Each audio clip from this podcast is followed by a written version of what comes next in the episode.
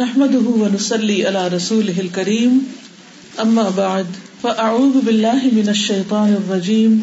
بسم الله الرحمن الرحيم. رب اشرح لي صدري ويسر لي امري واحلل عقدة من لساني يفقهوا قولي.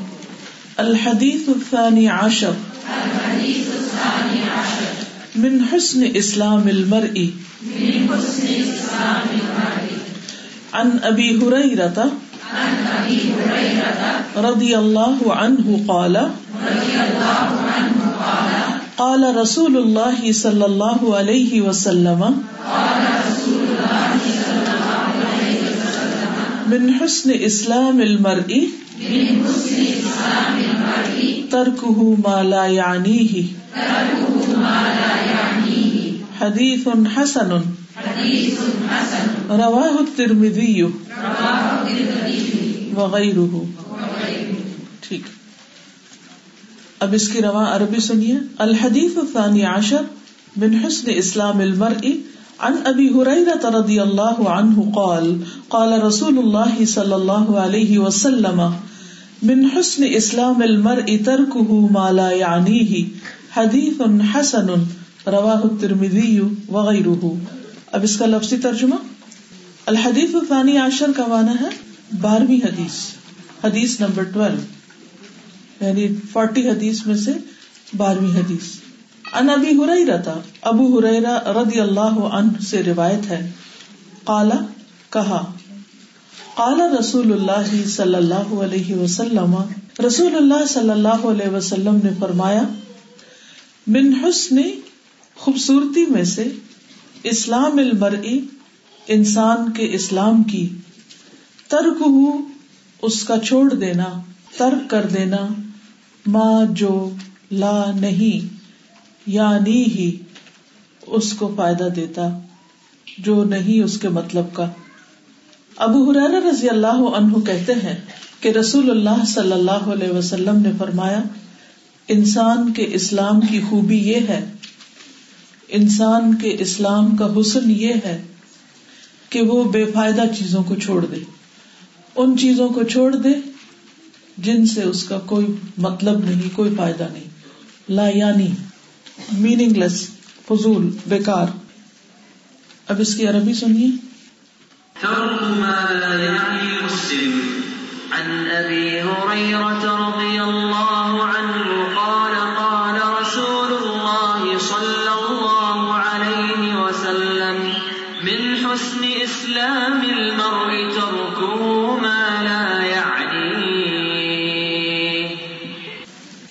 نبے میں دوسری حدیث حدیث جبریل کہلاتی ہے۔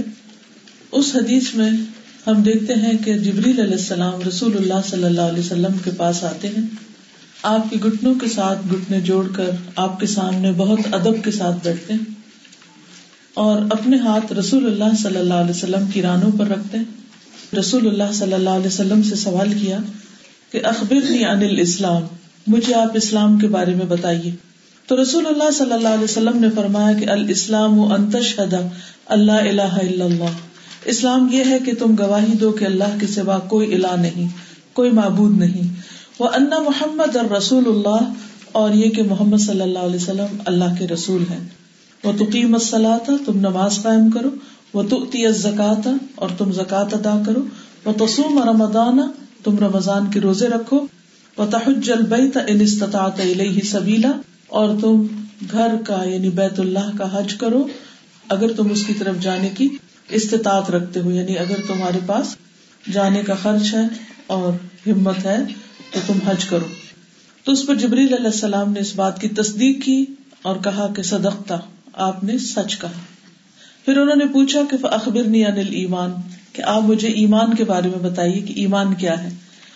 تو رسول اللہ صلی اللہ علیہ وسلم نے فرمایا انت امن بلّہ و ملاکتی ہی و کتبی ہی و رسولی ہی و لیوم الآخری و تو امن بالقدر خیری ہی و شر ہی کہ تم اللہ پر ایمان لاؤ، اس کے فرشتوں پر، اس کی کتابوں پر اور اس کے رسولوں پر اور آخرت کے دن پر اور اچھی بری تقدیر پر۔ تو جبریل نے کہا، صدقتا، آپ نے بالکل سچ کہا ہے۔ پھر انہوں نے پوچھا اخبر احسان مجھے احسان کے بارے میں بتائیے۔ تو رسول اللہ صلی اللہ علیہ وسلم نے فرمایا انتا بد اللہ کا ان کا طرح ہو اس طرح اللہ کی عبادت کرو، گویا کہ تم اس کو دیکھ رہے ہو۔ فعلم تک ان طرح ہو فن ہو یا پھر اگر تم اس کو نہیں دیکھ سکتے، تو وہ تو تمہیں دیکھ رہا ہے۔ یعنی یہ فیلنگ تو بہرحال ہونی چاہیے۔ تو آپ دیکھیے کہ اسلام کے درجے ہیں، مرتبے ہیں۔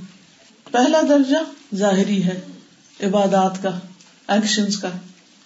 دوسرا، انسان کے دل سے تعلق رکھتا ہے، جس کی عمل پر تصدیق کرتا ہے۔ اللہ سبحان و تعالیٰ کو ماننا، رسولوں کو ملائکا کو، کتابوں کو، رسولوں کو، آخرت کو، وغیرہ وغیرہ۔ پھر اس کے بعد تیسرا درجہ احسان کا ہے کہ جو پہلے دونوں کاموں کو خوبصورت طریقے سے کرنا سکھاتا ہے۔ کہ انسان اللہ پر ایسے ایمان لائے جیسے اس نے اللہ کو دیکھا ہو۔ اسی طرح رسولوں پر ایمان، کتابوں پر ایمان، فرشتوں پر ایمان یعنی یقینی اور پکا ہو۔ پھر عبادات میں بھی اس کی کیفیت بہت اچھی ہو۔ نماز، روزہ، حج زکات اللہ سبحان و تعالیٰ کے لیے کرے۔ اور اتنے اچھے طریقے سے کرے کہ گویا وہ اللہ تعالیٰ کو اپنے سامنے پا رہا ہے۔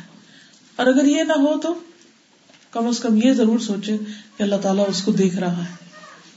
پہلا درجہ شوق اور محبت کا ہوتا ہے، جس میں انسان ایسے عبادت کرتا ہے جیسے وہ اللہ تعالیٰ کو دیکھ رہا ہو۔ اور دوسرا درجہ خوف کا ہوتا ہے کہ جس میں انسان اس بات سے ڈرتا ہے کہ اگر میں نے کوئی غلط کیا تو اللہ تعالیٰ مجھے دیکھ رہا ہے، وہ مجھے پوچھے گا، حساب لے گا۔ جب انسان کے اندر یہ کیفیت پیدا ہو جاتی ہے کہ اس کا ہر کام اللہ سبحان تعالیٰ کے لیے ہو جاتا ہے اور اللہ کی خوشی کے لیے ہو جاتا ہے، وہ اللہ کی محبت میں کام کرتا ہے اور اللہ کے خوف میں کرتا ہے، تو پھر اس کی لائف بہت ڈسپلن ہو جاتی اس کی زندگی میں سب سے زیادہ امپورٹینس اس کے فرائض کی ہوتی، اس کی ذمہ داریوں کی ہوتی۔ اور پھر صرف وہ فرائض ادا کرنے والا نہیں ہوتا، بلکہ اس کے ساتھ ساتھ غیر ضروری ان امپورٹینٹ چیزوں کو چھوڑتا چلا جاتا ہے، جو اس کو نہ دنیا میں نہ آخرت میں کوئی بینیفٹ دینے والی نہیں۔ اور اس طرح انسان حقیقی معنوں میں محسنین میں شامل ہو جاتا ہے۔ تو بن حسن اسلام یعنی پیچھے جو ہم نے پڑھا اسلام، ایمان، احسان، ان سب کو اگر کٹھا کر لیا جائے، تو ان سب کی اصل خوبصورتی کس میں ہے؟ جب انسان ایک طرف ڈوز پر توجہ رکھے کہ کیا کیا کرے انسان؟ دیکھیے نا، اس حدیث میں یعنی حدیث جبریل میں کرنے کے کام بتائے گئے کہ مسلمان ہوتے ہوئے، مومن ہوتے ہوئے، محسن ہوتے ہوئے کیا کیا کرنا چاہیے تمہیں؟ اور یہاں پر خاص طور پر فوکس کس پر ہے کہ کیا چھوڑ دینا چاہیے؟ اس سے پیچھے ایک اور حدیث بھی گزری ہے جس میں الحلال ابین الحرام ابین حلال بھی واضح، حرام بھی واضح۔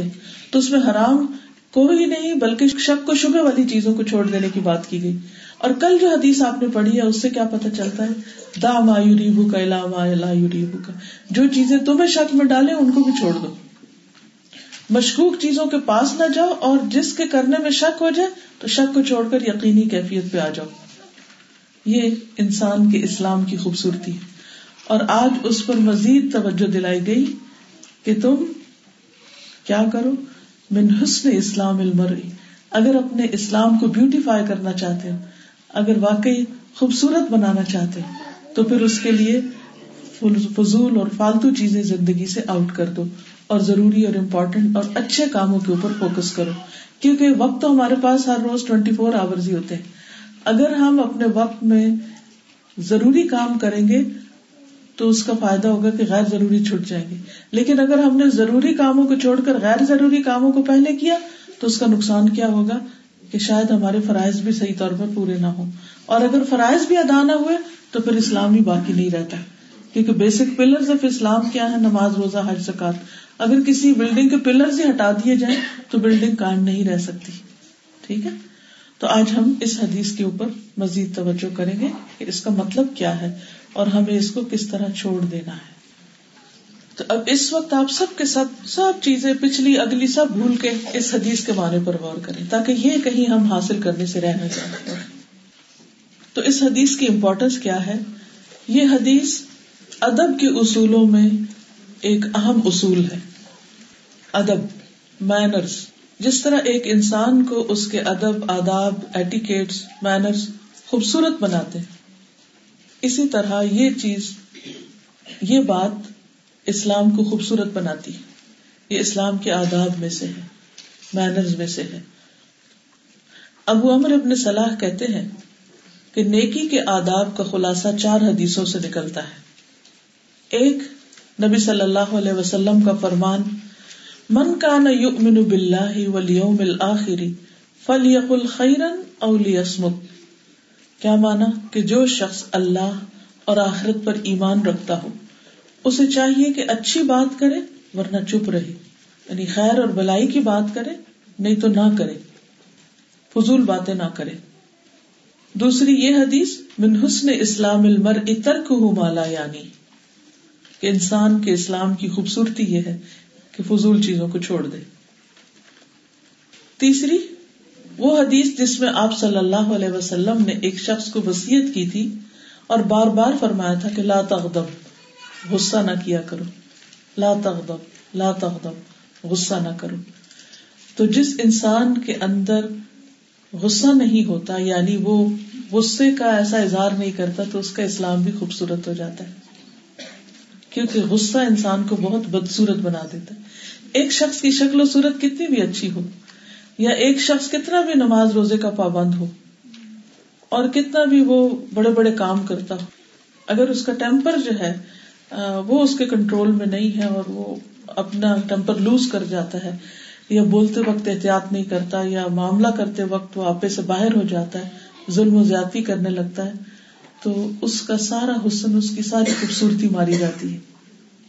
ایک شخص بہت محنتی ہو سکتا ہے، بڑے بڑے کارنامے کرتا ہے، لیکن جب غصے میں آتا ہے تو نہیں پرواہ کرتا کہ اس کے سامنے کوئی اس سے بڑا ہے، اس کا محسن ہے، یا اس سے چھوٹا ہے، یا اس کے برابر کا ہے۔ اور وہ صرف یہ جانتا ہے کہ اس کا دل اس وقت کیا چاہ رہا ہے، یا وہ کیسے فیل کر رہا ہے۔ وہ اپنی فیلنگس کو ایکسپریس کر رہا ہے، لیکن یہ نہیں دیکھ رہا کہ اس وقت دوسرے کی فیلنگس کیا ہو رہی دوسرے پہ کیا بیت رہی تو ایسا کرنے والا اپنے اسلام کو، اپنے بڑے بڑے کارناموں کو بہت بدنما کر دیتا ہے۔ پھر اس کی بڑی سے بڑی نیکی جو ہے وہ بھی کسی کو نظر نہیں آتی۔ کئی دفعہ آپ نے دیکھا ہوگا کہ کچھ لوگ ویسے اتنے اچھے ہوتے ہیں، لیکن جب وہ زبان کھولتے ہیں تو اگلا پچھلا تیا پانچا کر دیتے تو اس وقت کسی کو یہ یاد نہیں رہتا کہ انہوں نے کیا احسان کیا تھا۔ یہ ضرور یاد رہ جاتا کہ انہوں نے اپنی زبان سے کیا کہا اور کیسا فیل کروایا۔ تو ہم سب کو اس بات کی احتیاط کرنی چاہیے کہ ہم اپنے غصے کا اظہار ایسے انداز میں نہ کریں کہ جس سے لوگ ہمیشہ کے لیے اپنے دل میں ایک درد پال لیں۔ اور ہمارا ذکر بھی ہو تو ان کے ذہن میں ہماری اچھائی نہ ہو بلکہ ہماری بد اخلاقی اور بدتمیزی ہو۔ تو یہ انسان کی بہت بڑی بدقسمتی ہے۔ کہ وہ اپنا کام کرے اور اس کام کو بدنما کر دے۔ اور چوتھی چیز، المؤمن یحب لأخیہ ما یحب لنفسہ، کہ مومن وہ ہوتا ہے جو اپنے بھائی کے لیے وہ پسند کرتا ہے، جو اپنے لیے کرتا ہے۔ تو لوگوں کو ٹریٹ کرتے ہوئے اگر انسان اپنے آپ کو رکھ لے کہ اس سچویشن میں آپ ہوں، تو آپ کیا چاہیں کہ آپ کو کیسے ٹریٹ کیا جائے؟ تو بہت سی چیزیں آسان ہو جائیں گی۔ تو اس حدیث کی امپورٹینس کیا ہے؟ کہ یہ ادب کے اصولوں میں سے ایک عظیم اصول ہے۔ زندگی سے بیکار اور فالتو فضول چیزوں کا نکال دینا۔ اس کا آپ ایک اور چھوٹی سی مثال سے سمجھیے۔ مثلاً آپ نے ایک نیا گھر خریدا، اس کو رینوویٹ کیا، اس میں نیا فرنیچر لائے۔ اور ہر چیز کو بہت اچھے طریقے سے آپ نے خوبصورت بنایا۔ لیکن ساتھ ہی آپ نے کیا کیا؟ کچھ ٹوٹی پوٹی چیزیں، کچھ پرانی ردی بیکار۔ کہ یہ اس سے میری اموشنل اٹیچمنٹ ہے، یہ بھی مجھے بڑی پسند ہے، وہ بھی۔ تو وہ بھی ساتھ لا کے رکھ دی۔ اب کیا ہوگا؟ سوچیے نا، غور کیجیے نا۔ اے ٹو زی آپ نے سارا گھر رینوویٹ کیا آلموسٹ نیا کر لیا ونڈوز بھی چینج کی، دروازے بھی اور کارپیٹس بھی اور ہر چیز اور وال پیپر اور ایوری تھنگ اور نیا فرنیچر بھی خریدا۔ نئی فلورنگ کرائی، ہر چیز نہیں اور کچھ ٹوٹی پوٹی چیزیں بھی لا کے ادھر ادھر ادھر ادھر رکھ دی پیچھے۔ نیا کا بھی سارا مزہ خراب ہو گیا۔ سارا مزہ خراب ہو گیا۔ لوگوں کی توجہ کس پہ جائے گی؟ وہ کہ یہ کیا؟ یہ کتنی فضول چیز۔ اور بازو کہتی ہے کہ فضول چیزیں۔ اچھا ڈیکوریشن میں بھی آپ اگر بہت فضول چیزوں سے بھر لینا گھر، تو اس سے بھی حسن خراب ہو جاتا ہے اس کا۔ کم چیزیں ہوں رائٹ پلیس پر ہوں رائٹ اینگل پہ ہوں، تو وہ زیادہ پیسفل ہوتا ہے گھر۔ بجائے اس کے کہ آپ بس ڈھیروں مال جمع کر کے پورا ٹیبل بھر دیں، دیواریں بھر دیں، ہر کونا بھر دے جدھر جائے سانس نہ آئے۔ تو یہ بھی خوبصورتی نہیں۔ اللہ سبحانہ تعالیٰ نے ہمیں جب اسلام کی بات کی تو چند چیزوں کی بات کی۔ ایمان کی بات کی، وہ تو ہے ہی سارا اندر انسان کے، اور اس کا اظہار عملی طور پہ ضرور ہوتا مگر وہ اندر گیا ہوا نا۔ اور احسان میں پھر فیلنگ سے متعلق چیزیں اور چند ایک اور۔ اور پھر کچھ مینرز بتائے کہ یہ کرنا اور یہ نہیں کرنا۔ یعنی جس طرح انسان کے گھر کا حسن کیا ہے کہ فضول فالتو چیزوں کو باہر نکال دے ہاں؟ جیسے مثلاً اگر آپ کچھ خرید کے لاتے ہیں، فار ایگزامپل سیریل لائے ہیں آپ، تو آپ کہتے ہیں، واہ، کتنا خوبصورت ڈبا ہے۔ کسی نے آپ کو کوئی گفٹ بھیجا اس کے اوپر پیکنگ بڑی خوبصورت۔ آپ کہتے یہ بھی بڑا اچھا ہے، یہ بھی اچھا ہے، اس کو بھی رکھ لو، اس کو بھی رکھ لو، اس کو بھی رکھ لو۔ ایک پورا کمرہ آپ کباڑ خانے کا بھر لیں۔ اور یہ سوچ کے شاید کبھی ہمیں ضرورت پڑ گئی یا کبھی میں میموریز میں دیکھوں گی کہ ایک دفعہ سیریل کھایا تھا میں نے اور یہ بڑا اچھا ڈبا تھا۔ آپ دیکھیے کہ حال کیا ہوگا آپ کا۔ تو جب انسان اصل کو چھوڑ کر، ضروری چیزوں کو چھوڑ کر صرف جنگ کی طرف چلا جاتا ہے یا جنگ اتنا زیادہ ہو جاتا ہے کہ وہ اصل کو دبا جاتا ہے تو پھر ساری خوبصورتی ختم ہو جاتی ہے۔ اب مثلاً آپ کھانا کھاتے ہیں، گھر کا کھانا ہے صاف ہیلدی کھانا ہے، لیکن اگر آپ اس کو چھوڑ کے روز آپ فاسٹ فوڈ کھانا شروع کر دیں، گھر سے باہر کا کھانا شروع کر دیں جسم کو کیا حال ہوگا؟ پھر آپ کو ڈیٹاکس کرنا پڑتا ہے۔ اور بہت سے مختلف طریقوں سے اپنی صفائی کرنی پڑتی، کیونکہ آپ نے جنگ بھر لیا اپنے اندر۔ تو اسلام بھی ان چیزوں سے ہمیں روکتا ہے کہ جن سے ہماری خوبصورتی پر اثر پڑتا لا یعنی جن میں کوئی غذائیت نہیں، کوئی فائدہ نہیں، کوئی مقصد نہیں، ان چیزوں سے دور رہنے کی ضرورت ہے۔ اسی طرح امام ابو داود، جنہوں نے ایک بہت اچھی کتاب سنن ابو داود کے نام سے لکھی ہے، وہ کہتے ہیں کہ میں نے رسول اللہ صلی اللہ علیہ وسلم کی پانچ لاکھ حدیثیں لکھی ہیں۔ یعنی اتنے بڑے عالم تھے۔ اور ان میں سے تقریباً فور تھاؤزینڈ ایٹ ہنڈریڈ حدیثیں چن کر میں نے اپنی کتاب سنن ابو داود میں لکھی ہے یعنی اتنی بڑی ریسرچ کے بعد اتنی سلیکشن کی۔ اور انسان کے دین کے لیے اس میں سے یہ چار حدیثیں کافی ہیں، جن میں سے ایک انم العمال بنیات یعنی نیت کی بات ہے جس میں۔ دوسری، من حسن اسلام المر ترک مالا یعنی یہ حدیث۔ کہ انسان کے اسلام کی خوبصورتی یہ ہے کہ وہ بےکار چیزیں چھوڑ دے۔ تیسری، آپ کا ارشاد کہ لا یقون المؤمن مؤمنا حتى لا يرضى لاخيه الا ما يرضى لنفسه کہ مومن مومن نہیں ہو سکتا جب تک کہ وہ اپنے بھائی کے لیے وہ پسند نہ کرے جو اپنے لیے کر رہا ہے۔ اور چوتھی حدیث، الحلال بین والحرام بین۔ کہ حلال بھی واضح ہے اور حرام بھی واضح ہے۔ یعنی انسان کے اسلام کی خوبصورتی اور انسان کے لیے جو چیزیں زندگی میں بہت ہی ضروری ہیں، اور اگر یہ آ جائے تو باقی سارا دین اور معاملہ خوبصورت ہو جاتا ہے۔ وہ ان چار حدیثوں پر مبنی ہے۔ اب آتے ہیں حدیث کی شرح کی طرف۔ من حسن اسلام حسن۔ حسن کہتے ہیں کسی بھی چیز کی خوبصورتی کو، کمال کو، پرفیکشن، جمال کو، اس کی بیوٹیفیکیشن۔ اس سے یہ پتا چلتا ہے کہ کچھ چیزیں دوسری چیزوں کو خوبصورت بنا دیتی ہیں۔ یعنی مختلف چیزوں کا جو کمبینیشن ہوتا ہے، وہ اگر رائٹ اماؤنٹ میں رائٹ پلیس پر ہو تو چیزیں خوبصورت لگتی۔ ٹھیک ہے نا؟ مثال کے طور پر آپ دیکھیے کہ یہ ایک کارڈ میرے سامنے پڑا۔ آیات شفا کا کارڈ ہے۔ آپ بتائیں گے کہ اس کارڈ کو کیا چیز خوبصورت بنا رہی ہے؟ فلاور ایکچولی یہ کارڈ ہے جو مریض کے پڑھنے کی دعائیں خود پڑھے یا اوپر کوئی اور پڑھ کے دم کرے تو یعنی بیماروں کے لیے۔ تو جب ہم یہ کارڈ ڈیزائن کر رہے تھے تو میرے سامنے بہت سے ڈیزائن لائے گئے تھے۔ میں نے کہا کہ وہ دیکھنا چاہیے جسے دیکھ کے مریض خوش ہو جائے اور اس کی آدھی بیماری تو صرف اس کو دیکھ کے چلی جائے۔ اور اگر کوئی گفٹ دینا چاہے کسی مریض کو تو وہ بھی دیتے ہوئے نہ شرمائے کہ کیا دے رہا ہے۔ تو اب آپ دیکھیے کہ اگر اس پھول کو یہاں سے ہٹا دیا جائے تو باتیں تو ساری وہی کانٹینٹ تو اندر لکھا ہوا ہے۔ یعنی جتنی بھی آیات ہیں یا جو دعائیں ہیں جو پڑھنی ہے وہ تو اندر ہے، لیکن خوبصورتی اس کی اس پھول کی وجہ سے ہے۔ اسی طرح اسلام کے اندر بہت ساری چیزیں مثلا ایمان تو ہمارے دل میں ہے۔ ہم نمازیں بھی پڑھتے ہیں، حج، عمرہ وغیرہ بھی کرتے ہیں۔ لیکن there is always something missing in religious people دیندار طبقے کے اندر کچھ چیزیں مسنگ ہوتی ہیں۔ تو لوگوں کو سمجھ نہیں آتی کہ یہ کس قسم کا دین ہے۔ آپ نے اکثر سنا ہوگا لوگوں کی جو رائے ہوتی ہے تبصرہ، یہ کرتے ہوئے سنا ہوگا کہ لوگ نماز تو بڑی پڑھتے ہیں تحجد بھی پڑھتے ہیں، عمرے پہ بھی بڑا جاتے ہیں، لیکن ان کا اخلاق اتنا اچھا نہیں۔ یا ان کے ڈبل اسٹینڈرڈ ہیں۔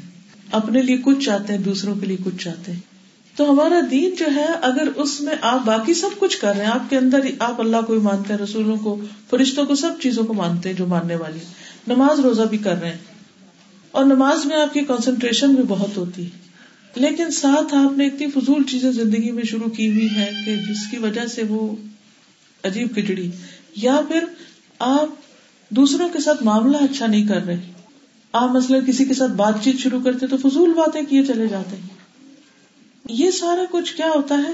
پھر انسان کا جو اسلام کا حسن ہے یا اسلام کی جو خوبصورتی ہے، اس کو متاثر کر دیتی کیونکہ ایک ہے عبادت وغیرہ جو آپ کی اپنی ذات سے متعلق ہے۔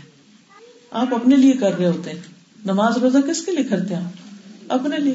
صدقہ قربانی کس کے لیے؟ اپنے فائدے کے لیے کر رہے ہوتے ہیں۔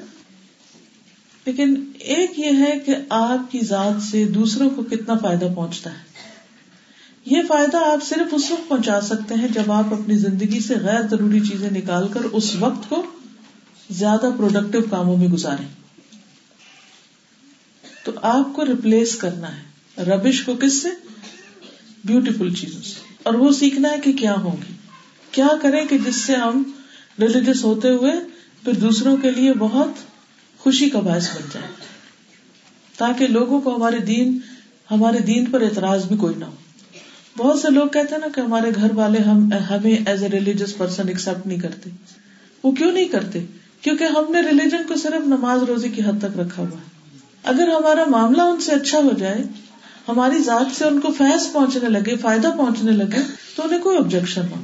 مثلاً اگر آپ کلاس میں آئے ہیں اور واپس جا کر آپ اپنے گھر والوں کے ساتھ پہلے سے بھی زیادہ کائنڈ ہو جائیں، پہلے سے بھی زیادہ کیئرنگ ہو جائیں، تو وہ کیا کہیں گے؟ روز کلاس میں جاؤ۔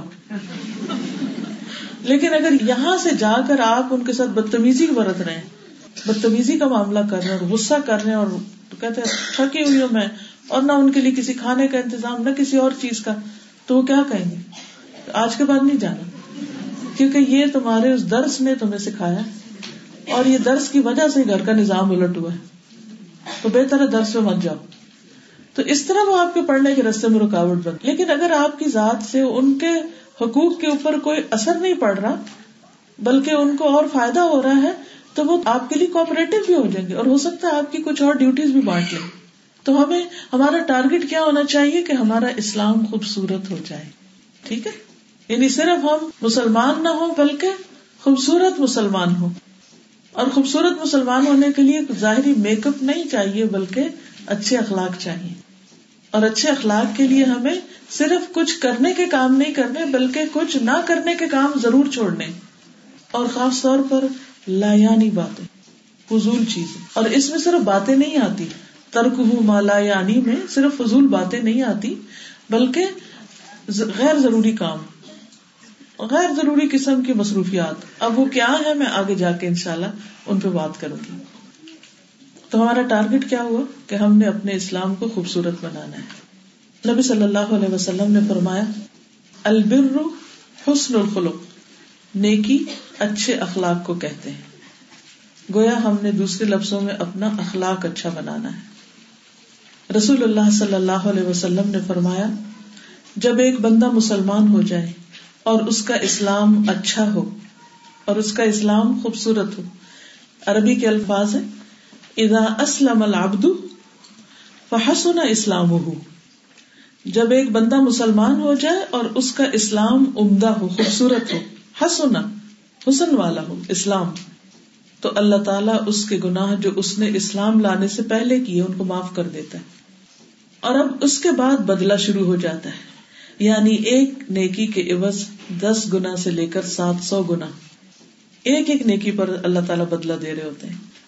اور ایک برائی کا بدلہ اسی برائی کے مطابق۔ مگر یہ کہ اللہ تعالیٰ اس برائی سے بھی درگزر کر جاتا ہے۔ جب اللہ تعالیٰ ہمارے ساتھ اتنا اچھا معاملہ کرتے اتنا خوبصورتی سے معاملہ کرتے تو پھر ہمارا کیا فرض بنتا ہے؟ کہ ہمارا معاملہ اللہ سبحان تعالیٰ کے ساتھ اور بندوں کے ساتھ کیسا ہونا چاہیے؟ ہم سب کے لیے غور و فکر کا مقام ہے۔ اگر ہم اپنے دن بھر کی روٹین پر غور کریں یا اپنی زندگی کی روٹین پر غور کریں، تو جو کچھ بھی ہم کرتے ہیں ان کی چار قسمیں four types of work we do number ایک، وہ قسم کہ جس کام کا آپ کو فائدہ ہوتا ہے۔ وہ کام جو آپ کو فائدہ دیتے ہیں۔ اب اس کی آپ لسٹ بنا لیجیے۔ نمبر دو، وہ کام جس کا آپ کو فائدہ نہیں ہوتا۔ یعنی فائدہ مند کام اور غیر فائدہ مند کام۔ نمبر تین، وہ کام جس کے چھوڑنے کا آپ کو فائدہ ہوتا ہے۔ وہ کام جس کے چھوڑنے سے آپ کو فائدہ ہوتا ہے۔ اور نمبر چار، وہ کام جس کو چھوڑنے سے آپ کو فائدہ نہیں ہوتا۔ اب آپ نے سے کوئی بتایا گا پہلی قسم کیا ہے؟ وہ کام جس کے کرنے سے فائدہ ہوتا ہے۔ دوسرا وہ کام جس کو کرنے سے فائدہ نہیں ہوتا۔ تیسرا وہ کام جس کو چھوڑنے سے فائدہ ہوتا ہے۔ اور چوتھا وہ کام جس کو چھوڑنے سے فائدہ نہیں ہوتا۔ اب ان چار کیٹیگریز میں آپ کاموں کو بانٹ سکتے ہیں۔ اپنا حساب کر کے۔ اگر آپ اپنے اسلام کو خوبصورت بنانا چاہتے ہیں۔ تو جب آپ وہ کام کریں گے جس کا آپ کو فائدہ ہوتا ہے، اور وہ کام چھوڑ دیں گے جس کے چھوڑنے کا آپ کو فائدہ ہوتا ہے، تو کیا ہوگا؟ دین خوبصورت ہو جائے گا۔ لیکن اگر آپ نے وہ کام چھوڑ دیا جس سے آپ کو فائدہ ہوتا ہے، اور وہ شروع کر دیا جس کا فائدہ نہیں ہوتا، تو پھر کیا ہوگا؟ تو زندگی خراب ہو جائے گی یعنی آخرت کے لیے سخت نقصان دہ ہوگا۔ تو اسلام کے حسن اور جمال کا مطلب کیا ہے کہ اہم کام کرنے ہیں، غیر اہم چھوڑنے امپورٹنٹ کرنے ہیں ان امپورٹنٹ چھوڑ دینے۔ تو آپ اپنی زندگی میں تلاش کیجیے کہ what is important for you غور کیجیے مثلاً آپ بتائیں گے آپ کے نزدیک کیا امپورٹنٹ ہے؟ اپنے فرائض کو دیکھیں، ٹھیک ہے۔ اور آپ پیچھے سے، آپ کے نزدیک سب سے امپورٹنٹ بچوں کی تربیت ہے۔ اب آپ دیکھیے کہ ان سب چیزوں کو تین اعتبار سے سوچیے۔ میرا اللہ سبحان تعالیٰ کے ساتھ جو معاملہ ہے، اس میں کیا امپورٹنٹ ہے؟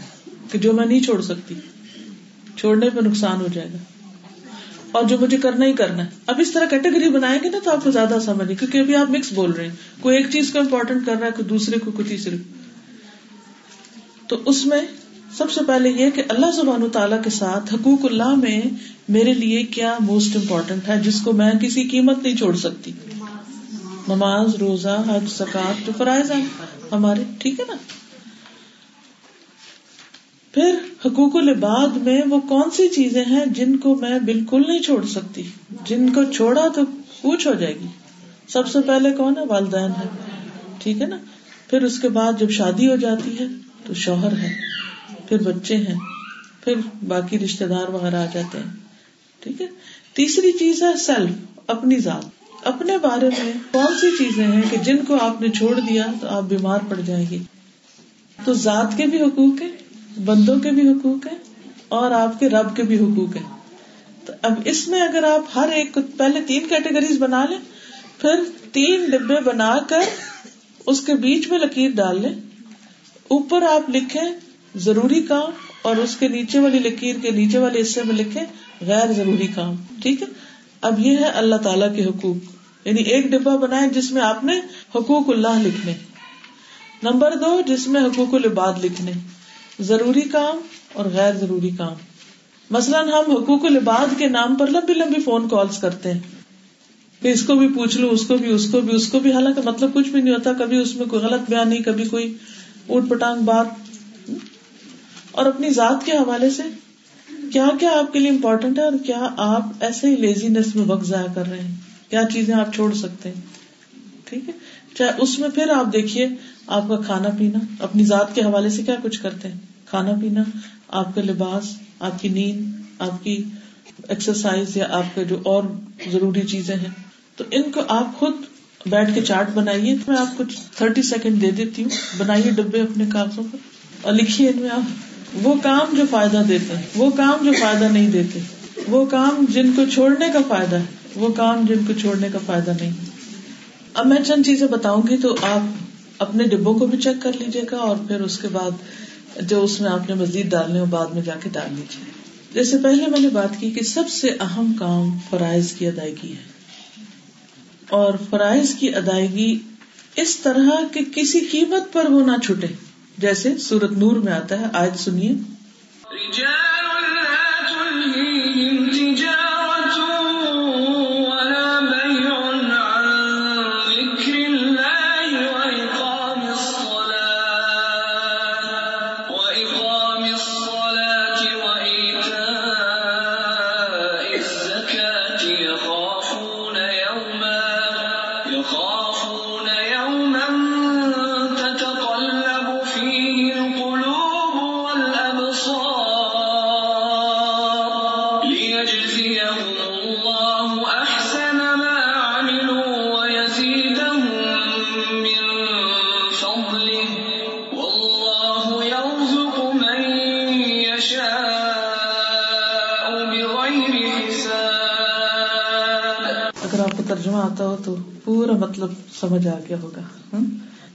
اس کا معنی یہ ہے کہ وہ مرد جنہیں اللہ کے ذکر سے، نماز قائم کرنے سے زکات دینے سے نہ کوئی تجارت غافل کرتی ہے، نہ کوئی خرید و فروخت۔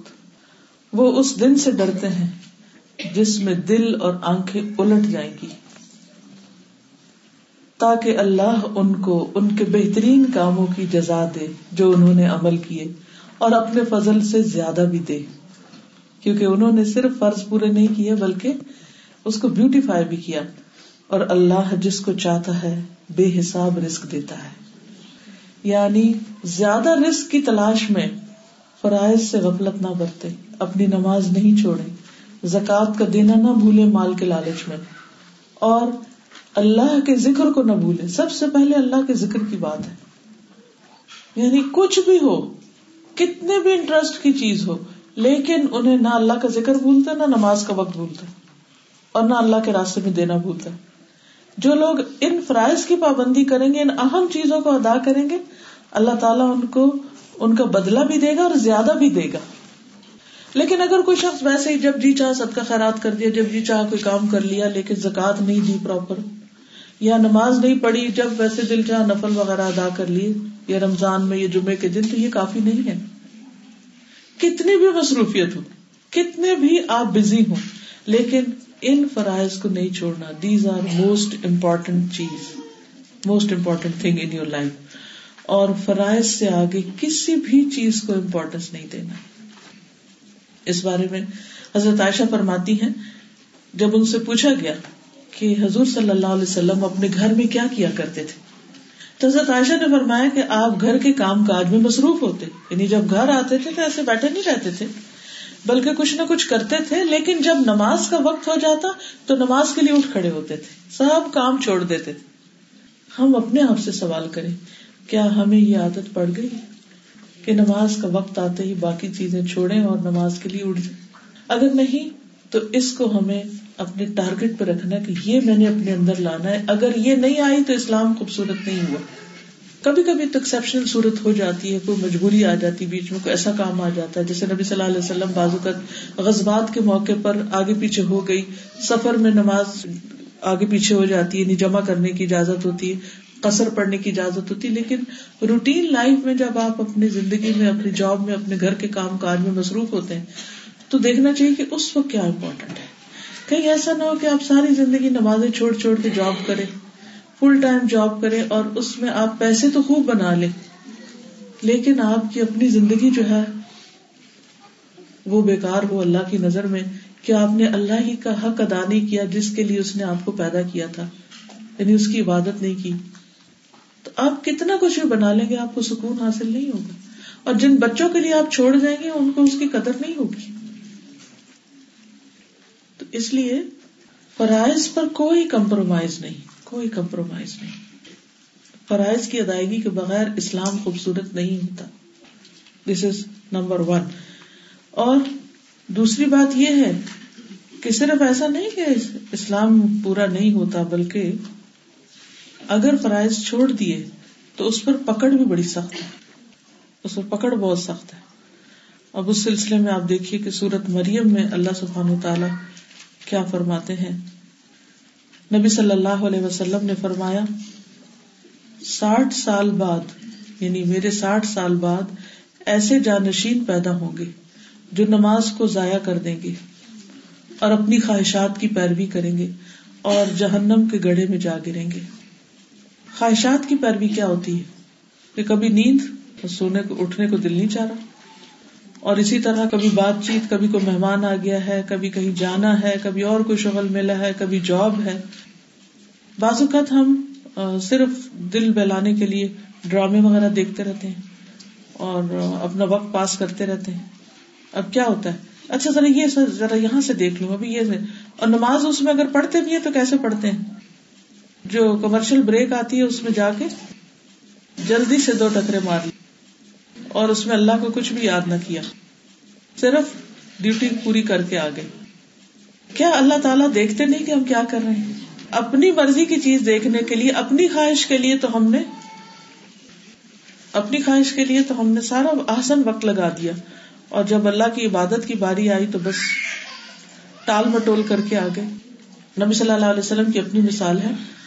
کانا ید کر اللہ فی کل احیان.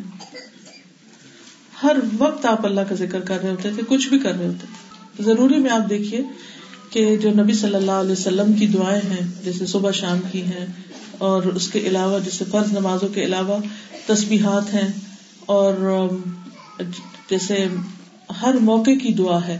جیسے گھر میں داخل ہو رہے ہیں، گھر سے نکل رہے ہیں، گاڑی میں بیٹھ رہے ہیں، گاڑی سے نکل رہے ہیں، ٹوائلٹ کے اندر جا رہے ہیں، اس سے پہلے باہر نکل کے آپ پڑھتے ہیں وزو سے پہلے پڑھتے ہیں وزو کے درمیان کی کوئی دعائیں نہیں ہے اس طرح۔ اس کے بعد کی ہیں، پھر نماز تو خود دعا ہے، پھر نماز کے بعد کی ہے پھر کھانا کھانے سے پہلے، کھانا کھانے کے بعد ہے، ٹھیک ہے؟ چھینک آنے پر ہے، سونے پر ہے، سو کر اٹھنے پر ہے۔ جی ہاں یہ ضروری چیزیں جی۔ کیونکہ ان سلا تکانت المؤمنین کتاب موقوتا۔ دیکھیے جن چیزوں کا حساب ہونا ہے نا، اس میں سب سے پہلی نماز ہے کہ وقت پر پڑھی یا نہیں پڑھی، ٹھیک؟ تو اسی کے بارے میں وہ آئے فخلف من بعدهم خلف اضاعوا الصلوات آیت 59 سورت مریم۔ ایسا ہے کہ ویسے تو انسان زبانی بھی بتا دیتا ہے، لیکن سم ٹائم اس آیت کو سننے سے ایمان میں اضافہ ہوتا ہے۔ تو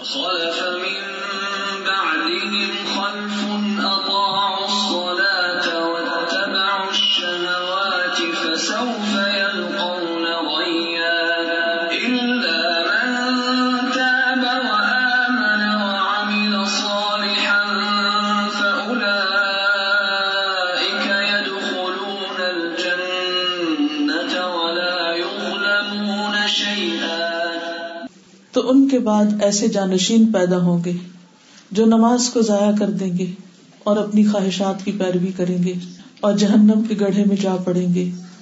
اللہ مگر من تابا جس نے توبہ کر لی۔ یعنی اس روش سے باز آ گیا۔ وہ آمنا اور ایمان لایا۔ وہ املا صالحن اور نیک عمل کیے۔ فلا اکید خلون الجنت تو ایسے لوگ جنت میں داخل ہوں گے ولا یظلمون شیئا اور ان پر کچھ بھی ظلم نہیں کیا جائے گا۔ جنات عدن التي وعد الرحمن عباده۔ جنت عدن جس کا وعدہ رحمان نے اپنے بندوں سے کیا ہے، بالغیب غائبانہ طور پر۔ انه كان وعده مأتیا۔ بے شک اس کا وعدہ پورا ہو کے رہنے والا ہے۔ کیسی ہے وہ جگہ؟ لا يسمعون فيها لغوا۔ جس میں وہ کوئی لغ، فضول، بیکار بات نہیں سنیں گے۔ اللہ سلام مگر سلامتی ولہم رزقہم فیہا بکرتم و اشیاء اور ان کے لیے اس میں رزق ہوگا۔ کھانے کی چیزیں ہوں گی صبح و شام۔ تلکل جنت التی نورث من عبادنا من کا نتقیہ یہ جنت ہم اپنے بندوں میں سے ان کو ان کا وارث بنائیں گے، اس جنت کا جو ڈرنے والا ہوگا، جو اللہ سے ڈر کے زندگی بسر کرے گا۔ اس لیے بہت ضروری ہے کہ ہم اللہ کے ڈر سے ان چیزوں کو چھوڑ دیں جو اس کو ناپسند ہے وہ اختیار کریں جو اس نے ہم سے چاہی ہے جو ہم پر فرض ہے کیونکہ فرض چھوڑنے پر وعید ہے۔ پھر اسی طرح فرض کے بعد جو غیر مفید چیزیں ہیں، جو بینیفیشل نہیں ہے ان امپورٹنٹ ہے ان میں سب سے اہم حرام چیزیں ہیں۔ حرام چیزوں کو چھوڑنا۔ کیونکہ یہاں اس حدیث میں کیا کہا گیا؟ ترک مالا یعنی وہ چھوڑ دے جس کا فائدہ نہیں۔ تو کس کا فائدہ نہیں؟ نمبر ایک ٹاپ آف دا لسٹ حرام چیزیں۔ حرام کا فائدہ نہیں۔ پھر اس کے بعد مکرو کبیرا گنا سگیرا گنا یہ سب چیزیں چھوڑنا انسان کے لیے بہت امپورٹینٹ ہے جو شخص ایسا کر لیتا ہے، وہ سلامتی اختیار کر لیتا ہے۔ تو اگر کوئی شخص کچھ نیکی کے کام کرے اور کچھ برے کام کرے تو اس کے اسلام کی تصویر جو ہے وہ خوبصورت نہیں رہتی۔ کیونکہ بعض اوقات بہت سا اچھا کام کرنے کے بعد اگر انسان ایک غلط کام مستقل طور پر کر رہا ہے، مثلاً غیبت کرتا چلا جا رہا ہے، یا جھوٹ بول رہا ہے، یا دوسروں کو دھوکا دے رہا ہے، یا کوئی اور اس طرح کی چیز ہے، یا فضول باتیں کر کے اپنے دل کو سخت بنا رہا ہے، تو اس سے کیا ہوگا؟ وہ کیے کرایہ پہ پانی پھر جائے۔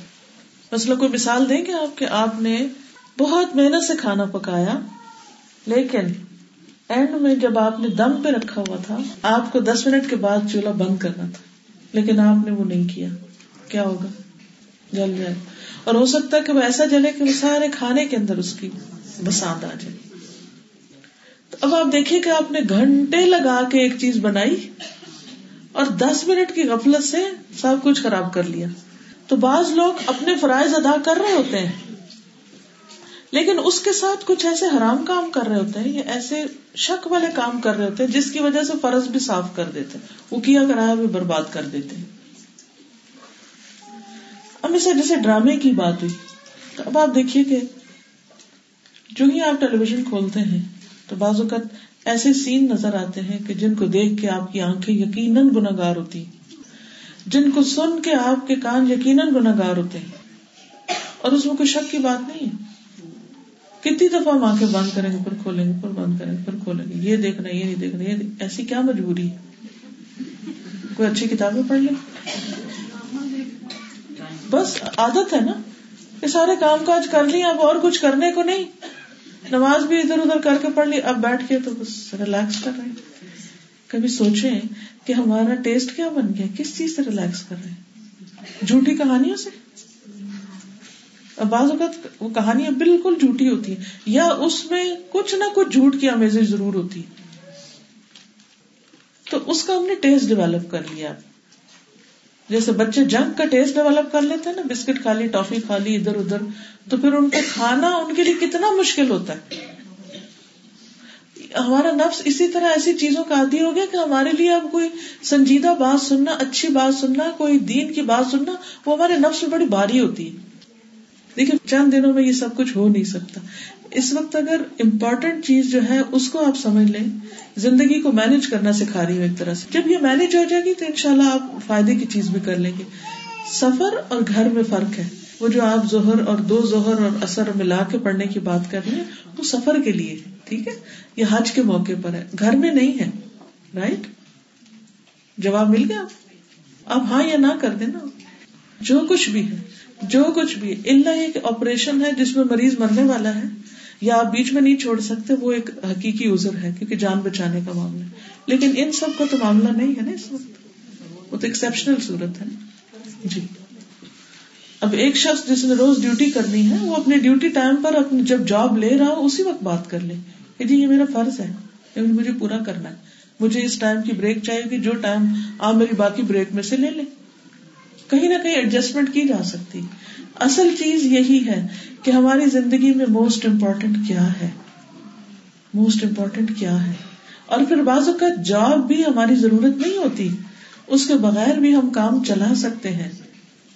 وہ ہم صرف وہ بھی اس لیے کر رہے ہوتے ہیں کہ ہمیں عادت پڑ گئی ہے اور ہمیں مزہ آتا ہے کہ ہمارے پاس ایکسٹرا پیسے ہوں۔ This that is not a need اس کے بغیر بھی ہم ایک منیمم زندگی بسر کر سکتے ہیں۔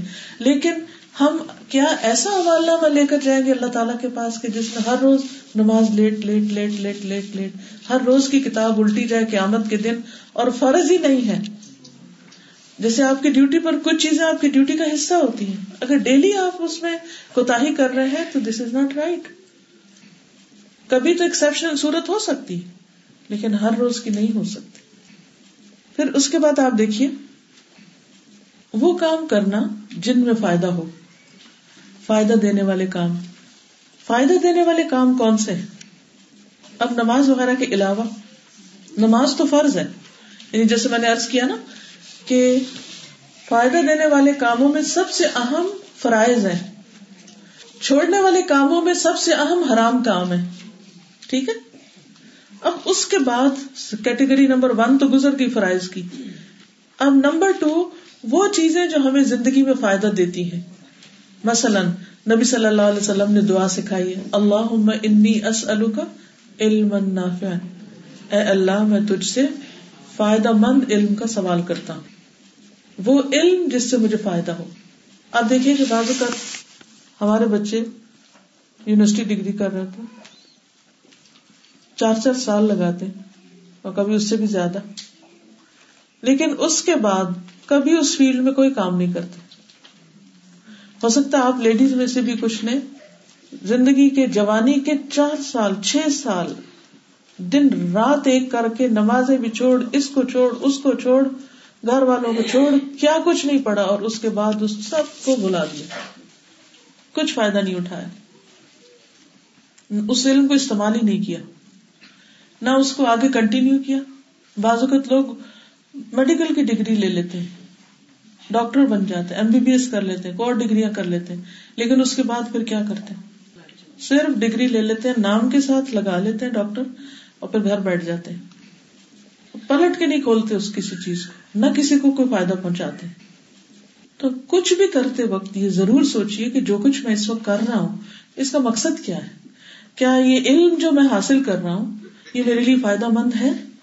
ویسے اس وقت بھی آپ آپ کی چوائس ہے، آپ کو کوئی زبردستی یہاں نہیں لائے۔ اگر آپ سمجھ رہے کہ آپ کو اس علم سے کوئی فائدہ نہیں ہو رہا، تو آپ چھوڑ کے جا سکتے کہ یہ بھی وقت آپ کی زندگی میں قیمتی۔ تو کوئی بھی کام کسی بھی جگہ آپ جاتے ہیں، کسی شادی میں، پارٹی میں، تو اس میں یہ نہیں کہ انلمیٹڈ ٹائم کے لیے بس چلے جائیں اور دن گزارتے رہے بیٹھ بیٹھ کے۔ ہر چیز کی ایک حد ہونی چاہیے۔ اور یہ ضرور دیکھنا چاہیے کہ اس میں میری آخرت کا کیا فائدہ ہے۔ بعض اوقات ہم صرف فرض سیک آف ادرس بیٹھے رہتے ہیں کہ وہ کیا کہیں گے کہ بیٹھے نہیں۔ مثلاً ہمارے یہاں تعزیت جو ہے، کوئی فوت ہو جائے تو اس کے بعد کیا کرتے ہیں؟ دنوں بھر بیٹھے رہتے ہیں، روز بیٹھ جاتے ہیں جا کے۔ گھنٹوں بیٹھے رہتے ہیں، حالانکہ اس بیٹھنے کا کوئی مقصد نہیں۔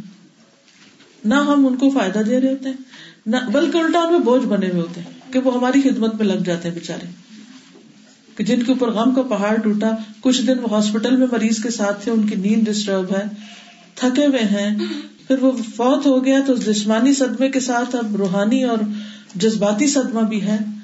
اوپر سے بعض اوقات اگر کسی کا ہسبینڈ فوت ہو جائے یا کوئی ایسا کہ مال کا بھی مسئلہ پڑ جائے، تو اب یہ کلچر کیا ہے کہ جا کے بیٹھ جاؤ دوسرے کے گھر، ادھر چائے، کھانا، پینا نہ گھر والوں کو آرام، نہ ان کو ہماری کسی وجود سے فائدہ یا سکون، بلکہ وہ بےچارے انتظار کر رہے تھے کہ کس وقت یہ یہاں سے جائیں تاکہ ہم بھی کوئی اور ضروری کام کریں۔ یہ رسم و رواج جو ہم نے خود ہی بنا رکھے ہیں، جن میں نہ میت کے پیچھے والوں کا فائدہ، نہ ہمارا، اپنا کوئی فائدہ۔ بس صرف ایک رسم دنیا کی خاطر ہم بیٹھے رہتے تو اس پر بھی ہمیں غور کرنے کی ضرورت ہے کہ میں اگر کسی کے گھر میں گئی تو میں کیا فائدہ پہنچا رہی ہوں؟ یا ان کی کسی بات سے مجھے کیا فائدہ ہو رہا ہے؟ اور اگر نہیں ہو رہا تو اس قسم کی غیر ضروری سوشلائزنگ جو ہے یہ ختم کر دینی چاہیے۔ تو فرائض کے بعد وہ کام جن میں فائدہ ہے، ان میں سب سے پہلے علم نافع بلکہ علم حاصل کرنا بذات خود ایک فریضہ ہے۔ رسول اللہ صلی اللہ علیہ وسلم نے فرمایا، اللہ سے علم نافع کا سوال کرو اور اللہ کی پناہ مانگو یعنی اللہ سے پناہ طلب کرو، یا اللہ تو اپنی حفاظت میں رکھ ہمیں اس علم سے جس کا کوئی فائدہ نہ ہو یعنی بیکار باتوں کا۔ اب اس میں آپ دیکھیے کہ مثلاً آپ کچھ بھی سیکھ رہے ہیں، تو دیکھیے اس سے آپ کو کیا فائدہ ہوگا۔ آپ کے مقصد میں کتنا فائدہ مند ہوگا۔ اور اگر کوئی فائدہ نہیں، تو اس کو چھوڑ دینے میں ہی فائدہ ہے۔ پھر اسی طرح یہ ہے کہ فائدہ دو طرح کا ہو سکتا ہے نا۔ ایک آپ کی آخرت میں فائدہ، ایک آپ کی دنیا میں فائدہ۔ دنیا میں رہنے کے لیے بھی انسان کو کچھ علم، کچھ ہنر، کچھ چیزیں چاہیے ہوتی ہیں۔ اگر آپ کوئی ایسی اسکل سیکھ رہے ہیں جس سے آپ دنیا میں کچھ فائدہ اٹھا سکتے ہیں رس کے حلال کما سکتے ہیں، تو کوئی بات نہیں، آپ ضرور کمائیے۔ تو ایسی چیزیں سیکھے کہ جس سے فائدہ ہو۔ ابو برزا کہتے ہیں کہ میں نے ارض کیا، اے اللہ کے رسول صلی اللہ علیہ وسلم، مجھے کوئی ایسی چیز سکھا دے جس کے ذریعے مجھے نفع حاصل ہو۔ جس کے ذریعے مجھے نفع حاصل ہو۔ آپ نے فرمایا، مسلمانوں کے راستے سے تکلیف دینے والی چیز کو ہٹا دیا کرو۔ کتنی خوبصورت بات۔ انہوں نے سوچا کہ پتہ نہیں کتنا بڑا کوئی فلسفہ، کوئی بڑا بھاری کام ہوگا۔ تو فائدے والا کام کون سا کوئی نہیں دیکھ رہا، مگر آپ دیکھ رہے راستے میں کرسی آ رہی ہے اور اس سے لوگ ٹکرا رہے ہیں۔ تو تکلیف دینے والی چیز ہے نا۔ اس کو ہٹا دینا چاہیے۔ بعض لوگ راستے میں ایسے بیکار کھڑے ہو جاتے ہیں اور لوگوں کا راستہ بلاک کر دیتے ہیں۔ بعض لوگ غلط جگہ پارکنگ کر دیتے ہیں۔ تو یہ ساری چیزیں کیا ہیں؟ دوسروں کو تکلیف دے رہی ہمیں اتنا ویجیلنٹ ہونا چاہیے، اتنا کانشیس ہونا چاہیے کہ ایسی ساری چیزیں جو دوسروں کو نقصان دے، تکلیف دے، وہ ہم خود ہی ہٹائیں۔ کہ یہ یہاں نہیں ہونا چاہیے۔ یا اس کو کہہ دیں جس نے وہاں رکھی ہے کہ وہ وہاں سے ہٹا لے۔ اور اس کو مائنڈ بھی نہیں کرنا چاہیے۔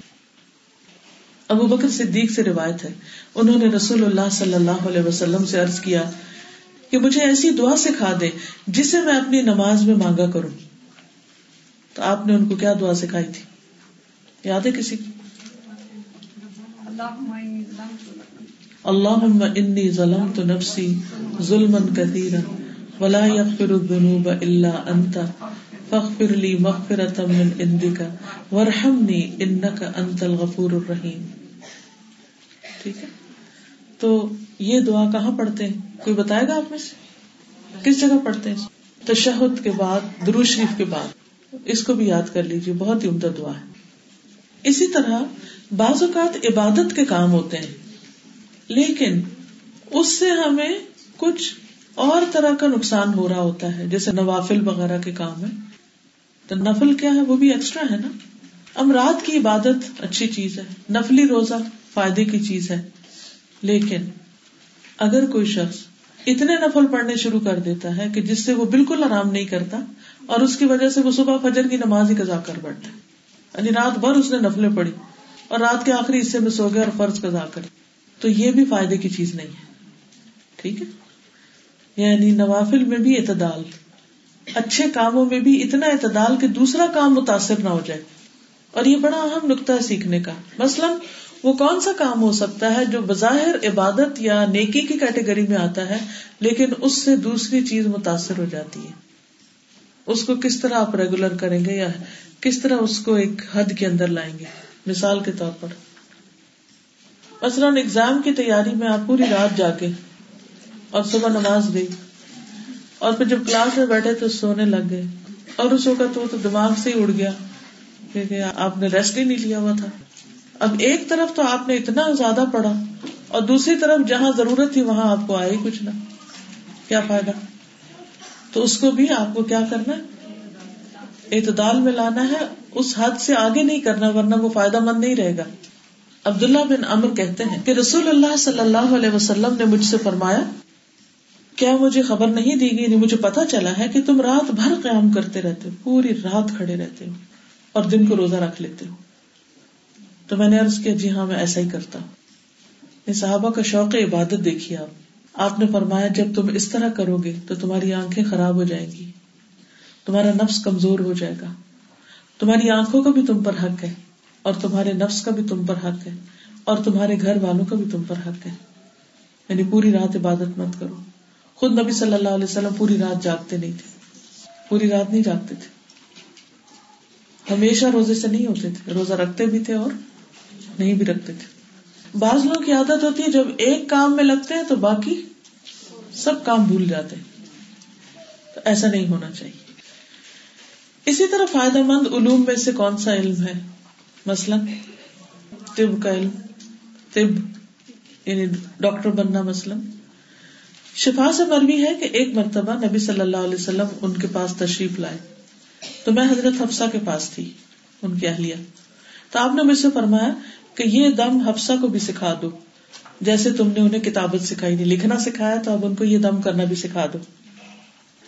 تو اس سے کیا پتا چلتا ہے کہ اگر کوئی بیمار ہو اور آپ اس کو دم کر سکیں یا آپ اس کو کوئی دوا دے سکیں، تو یہ فائدہ مند دل میں۔ ٹھیک ہے؟ لیکن اگر آپ ڈاکٹر بن چکے اور اس کے بعد آپ ایک جاب کرتے ہیں اور جاب پر ایک اور جاب کرتے ہیں اور نہ دن دیکھتے ہیں، نہ رات دیکھتے ہیں، نہ نماز دیکھتے ہیں، نہ روزہ دیکھتے ہیں اور صرف پیسوں کی خاطر آپ کیے چلے جا رہے ہیں۔ تو اب آپ کی نیت فائدہ پہنچانا نہیں، اب آپ کی نیت زیادہ مال کمانا ہو گیا۔ اب یہاں خرابی آ جائے گی، تو اس میں اس حصے کو کٹ ڈاؤن کرنا ہے کہ جہاں اللہ تعالیٰ کے حقوق بھی متاثر نہ ہو اور گھر والوں کے بھی نہ ہو مال میں فائدے کیا کام کر سکتے ہیں؟ لیکن کوئی بھی کام کرتے وقت نماز نہ کزا ہو یا وہ لیٹ نہ ہو۔ کیونکہ ہوتا پتہ کیا ہے؟ ایک کام بہت ہی اچھا ہوتا ہے، کیونکہ یہ بہت ہی اچھا آرٹ ہے جو حضرت حفصہ کو حضرت شفا نے لکھنا سکھایا تھا۔ اور اسلامک آرٹ جو ہے، اسلامک کیلیگرافی اور اللہ نے بعض لوگوں کو بہت زبردست ٹیلنٹ دیا ہوتا ہے۔ اور جو لوگ ویژل ہوتے ہیں، وہ جب کسی اچھی لکھی ہوئی آیت کو پڑھتے ہیں تو ایک دم ان کے دل میں اتر جاتی ہے۔ تو میں نے ایک اسکالر سے سنا تھا کہ انہوں نے کہا تھا کہ آپ آیات کو یا حدیث کو صرف سجانے کے لیے نہیں لکھ سکتے۔ نہیں، مقصد تو نیت ہے نا کہ اس میں آپ اس لیے لکھ رہے ہیں تاکہ دوسرا پڑھے تو اس کو اسلام سے، ان باتوں سے محبت ہو۔ کیونکہ جس چیز کو آپ جتنے اچھی طرح پرزینٹ کریں گے، جتنی خوبصورتی کے ساتھ وہ لکھی ہوئی ہوگی، تو وہ بھی انسان کی ایک ضرورت ہوتی ہے۔ اللہ نے کتنا حسن پیدا کیا کائنات کے اندر۔ حدیث میں آتا ہے، ان اللہ جمیل یحب الجمال اللہ تعالیٰ خوبصورت ہے، خوبصورتی کو پسند کرتا ہے۔ تو اگر اس کے کلام کو ہم خوبصورت انداز میں لکھتے ہیں تو یہ اللہ تعالیٰ کو پسند ہے۔ ہاں یہ صرف یہ کہ اس میں ایسا آرٹ کے پڑھا ہی نہ جائے، لکھا کیا ہے؟ تو یہ ٹھیک نہیں۔ میسج کلیئر ہونا چاہیے، ٹھیک ہے؟ پھر اس میں آپ دیکھیے کہ مال میں کیا فائدے کی چیز ہے کہ انسان حلال طریقے سے اس کو کمائے اور پھر اللہ کے راستے میں خرچ کرے۔ یہ تو پسندیدہ ہے۔ لیکن اگر حرام رستے سے کما رہا ہے اور صرف اپنے لیے جمع کر رہا ہے تو یہ ناپسندیدہ ہے۔ یہ نہیں ہونا چاہیے۔ پھر عزت کی بات ہے۔ عزت، اپنی آبرو عزت۔ ابو حرارا بیان کرتے ہیں کہ رسول اللہ صلی اللہ علیہ وسلم نے فرمایا، اپنے مالوں سے اپنی عزتوں کا دفاع کرو۔ یعنی مال سے عزت کی حفاظت کرو۔ انہوں نے کہا، اللہ کے رسول صلی اللہ علیہ وسلم، ہم اپنی عزتوں کو مال کے ذریعے کیسے بچائیں؟ آپ نے فرمایا، شاعر کو اور ان آدمیوں کو مال دیا جائے کہ جن کی زبانوں سے تمہیں اپنی عزت کا ڈر ہو۔ یعنی خاندان کے اندر ایسے لوگ ہیں کہ جو آپ کے بارے میں کچھ نہ کچھ برا بھلا کہتے ہی رہتے ہیں۔ تو ایسے لوگوں کو چپ کرانے کے لیے بھی کچھ نہ کچھ اگر آپ دیے جاتے ہیں، تو یہ بھی مال کو صحیح جگہ پر خرچ کرنا ہے۔ آپ نے دیکھا کہ آپ کے غریب رشتے دار ہوتے ہیں۔ آپ ان کی مدد کرتے ہیں اور کبھی نہیں بھی کرتے۔ جب کرتے ہیں تو وہ خوش رہتے ہیں، اگر نہ کرے تو کیا کرتے ہیں؟ بعض اوقات آپ کے بارے میں، آپ کے بچوں کے بارے میں غلط قسم کی باتیں کرتے ہیں۔ کبھی وہ دعائیں بھی دینے لگتے ہیں۔ تو ایسی صورت میں انسان ایسی جگہوں پر بھی اگر مال لگاتا ہے تو یہ بھی اہم کاموں میں سے ہے۔ اگر یہ دینا تو اللہ کی محبت میں چاہیے۔ لیکن جیسے سورج بنی اسرائیل میں آتا ہے نا کہ کبھی نہیں بھی دینے کو ہوتا تو آسان طریقے سے کیا کرو؟ اعراض کرو۔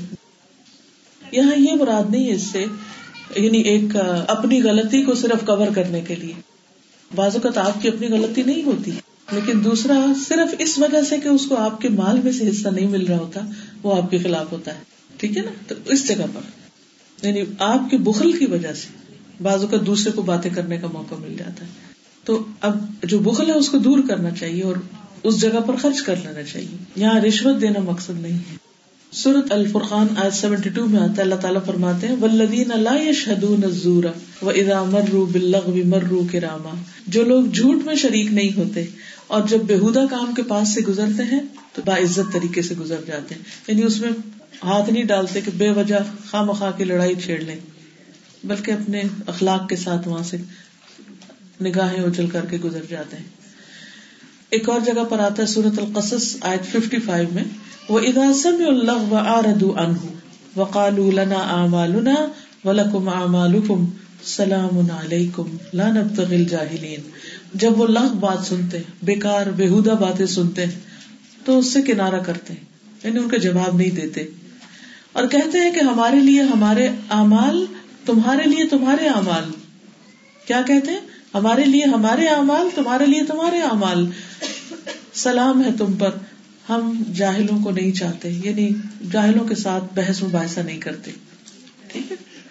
تو ہم بات یہ کر رہے تھے کہ انسان کا بے فائدہ چیزوں کو چھوڑ دینا اور اس چیز کو چھوڑ دینا جس کے ساتھ اس کے معاملات، عبادات اور ضروریات کا تعلق نہ ہو، یہ انسان کے اسلام کی اچھائی ہے، خوبصورتی ہے۔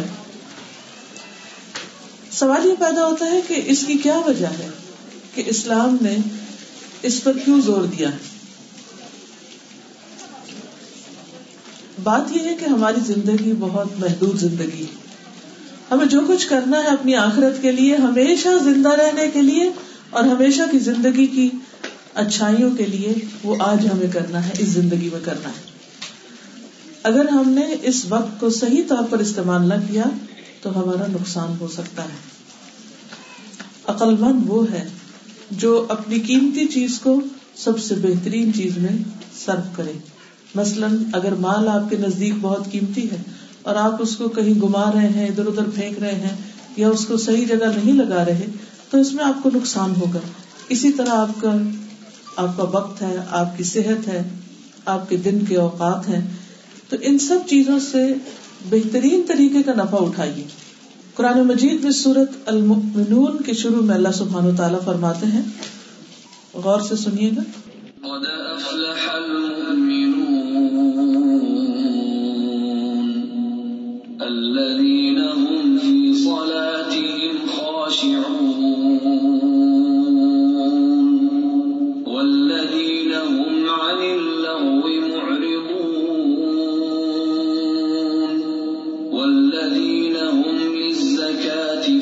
فاعلون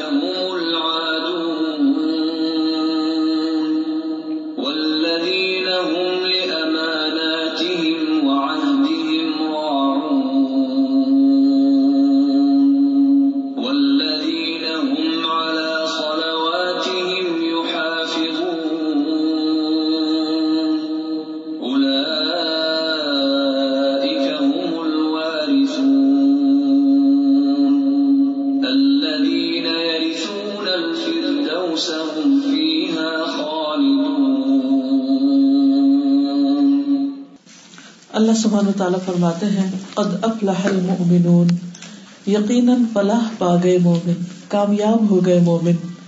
الذین، وہ لوگ جو ہم فی صلاتہم خاشعون، اپنی نمازوں میں خشوع اختیار کرتے ہیں۔ والذین ہم عن اللغو معرضون، وہ جو لغو سے اعراض برتتے ہیں، لغو سے پرہیز کرتے ہیں۔ لغو، فضول، بیکار، بے فائدہ چیزوں سے بچتے ہیں۔ والذین ہم للزکاة فاعلون وہ لوگ جو زکوٰۃ کے طریقے پر چلنے والے ہیں یعنی تزکیہ کرنے والے ہیں یا زکوٰۃ دینے والے ہیں۔